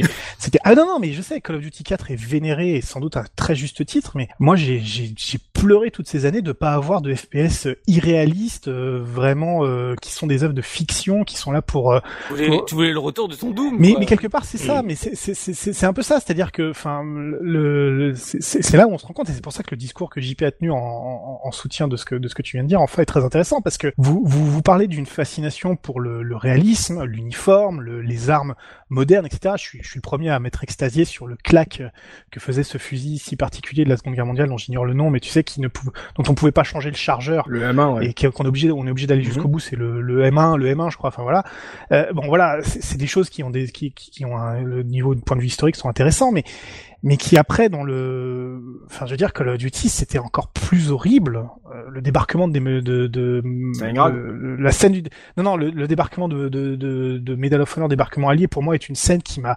fasciné mais en même temps euh, dégoûté. Elle me rappelait Ra- le soldat Ryan et tout ce qu'il y avait de d'horrible. Mhm. et Call of Duty a ramené encore ça de manière encore plus intense, avec en plus le fait de te prendre par la main et de te faire subir euh, un, un scénario avec euh, avec des, des étapes clés où justement voilà tu ne tu ne peux pas dévier du scénario qu'on te présente et qui, qui a qui a sans doute des, des bons côtés, qui qui qui, qui est pas inintéressant en tant qu'œuvre, euh, mais moi, j'ai fait une croix dessus, je n'ai plus retouché. J'ai essayé le Modern Warfare parce que je me suis dit dans un setting moderne ça passerait mieux, c'était encore pire. euh, c'est non non, enfin je veux dire, c'est- c'est- je, je comprends parfaitement. Tu as, as, vendu quelque chose de, de, de très fort personnellement, comme euh, mais moi je, je je peux pas accrocher à ça parce que ça me ça me renvoie des choses qui me qui me déplaisent fortement, qui ont trop de connotations liées au liées au réel, peut-être aussi influencées par les œuvres style Band of Brothers ou ou, ou Ryan. Mhm. Euh, voilà, mais qui qui sont pas, euh, enfin, qui en plus après ont dévié vers des trucs encore pires avec euh, non seulement des, des messages modernes encore plus dégueulasses, mais en plus des modèles économiques euh, qui sont carrément euh, qui sont carrément euh, près de, de la prédation euh, envers les envers les joueurs quoi. Donc voilà, je je je partage pas du tout cette analyse, mais euh, mais c'est très intéressant parce que ça ça dit quelque chose de la façon de l'environnement dans lequel tu grandis. Moi qui ai grandi avec des FPS euh, qui sont qui ont été qualifiés de très violents, mais qui pour moi ont toujours eu un côté euh, absolument pas réaliste et qui, qui qui ont forgé qui ont forgé mes goûts et qui sont euh, qui font qu'aujourd'hui je cherche la science-fiction, je cherche le Mhm. la fantaisie et le voilà et qui goûte pas spécialement la tendance du réalisme. Bah voilà, ça ça ça se joue à des âges euh, à des âges un peu et ça me ça me fait dire aussi, tu vois, euh, pour des gamins, bah faut peut-être pas faut peut-être euh, faut peut-être réfléchir un peu, euh, attendre un certain moment pour pour mettre ça entre les mains quoi. C'est un, un- Il a découvert le FPS avec Doom. hein.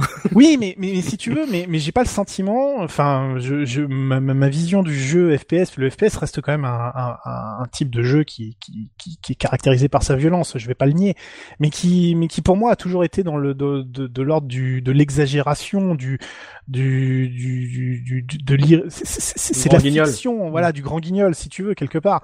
Il y a, c'est- enfin bon, c'est c'est c'est très intéressant comme discours parce que mes parents, ma mère n'était pas d'accord avec du tout avec ce point de vue évidemment, mais mais voilà, c'est c'est c'est très intéressant cette façon de de voir comment euh, on peut se construire simplement par l'expérience de jeu qu'on a eu en, dans les premiers euh, les, les premiers types de jeux auxquels on a touché.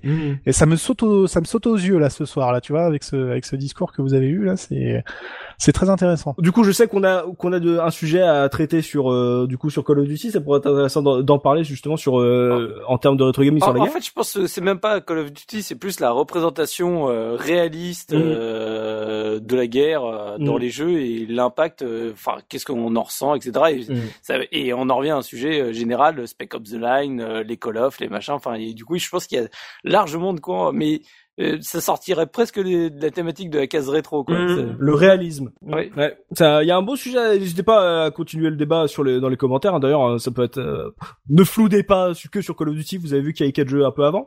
Donc du coup, pour la musique, comme j'ai dit, c'est euh, Monsieur Michael Giacchino euh, qui a- avait déjà opéré sur euh, dans- du coup sur la série Medal of Honor, qui s'en charge. Il avait fait Allied Assault du, du coup des futurs Infinity Ward. C'est, je l'ai dit, c'est pas sa meilleure OST, même si en jeu, un peu comme pour toi euh, JP avec Call of Toulouse, en jeu ça passe bien, mais euh, quand tu l'écoutes, tu dis oui, bah, j'ai l'impression de l'avoir déjà entendu ta, ta piste.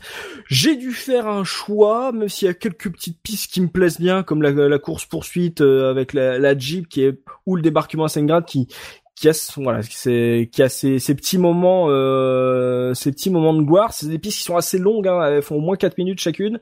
Euh, ce qui était vraiment des, des gros morceaux. Mais finalement j'ai décidé de vous faire écouter la musique de fin qui elle se rapproche un peu plus des sonorités de l'OST de Band of Brothers ou du coup pour essayer chez Giacchino de Lost. Une piste qui m'a beaucoup marqué parce que venir à bout du jeu c'est comme j'ai dit c'est loin d'être une formalité surtout en difficile. Et après les explosions les rafales les cris un peu comme Gerfo avec Stalker euh, bah ça entendre ça, c'est un peu une petite libération. Tu fais ah, tu peux respirer enfin. Tu vois, tu pouvais limite jouer le souffle coupé euh, tellement l'action était euh, était intense à la fin. Et bah du coup, finir là-dessus, c'était euh, très intéressant. C'est une très bonne euh, musique en plus euh, pour ceux qui aiment bien le. Alors ça reste un petit peu un petit style Medal of Honor, mais c'est c'est c'est des musiques que j'aime bien. Donc du coup, on va s'écouter Pegasus Bridge.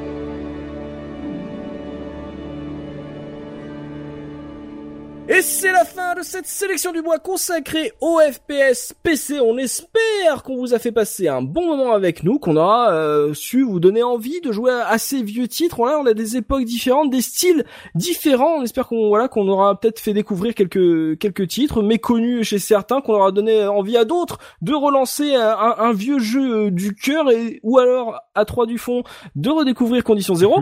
C'est l'essentiel. Oh. Non, mais ça nous ça m'a fait plaisir de t'entendre parler de ce jeu parce que je pense qu'on en fera pas un podcast. Ah non, Donc clairement d'ici- pas, non.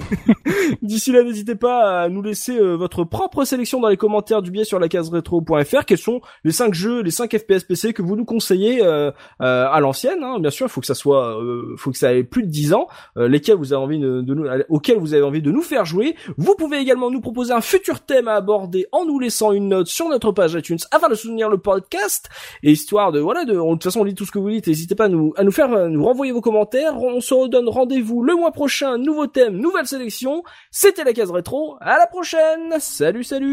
Salut. Salut L'équipe antiterroriste remporte la victoire. Oh non Quelle horreur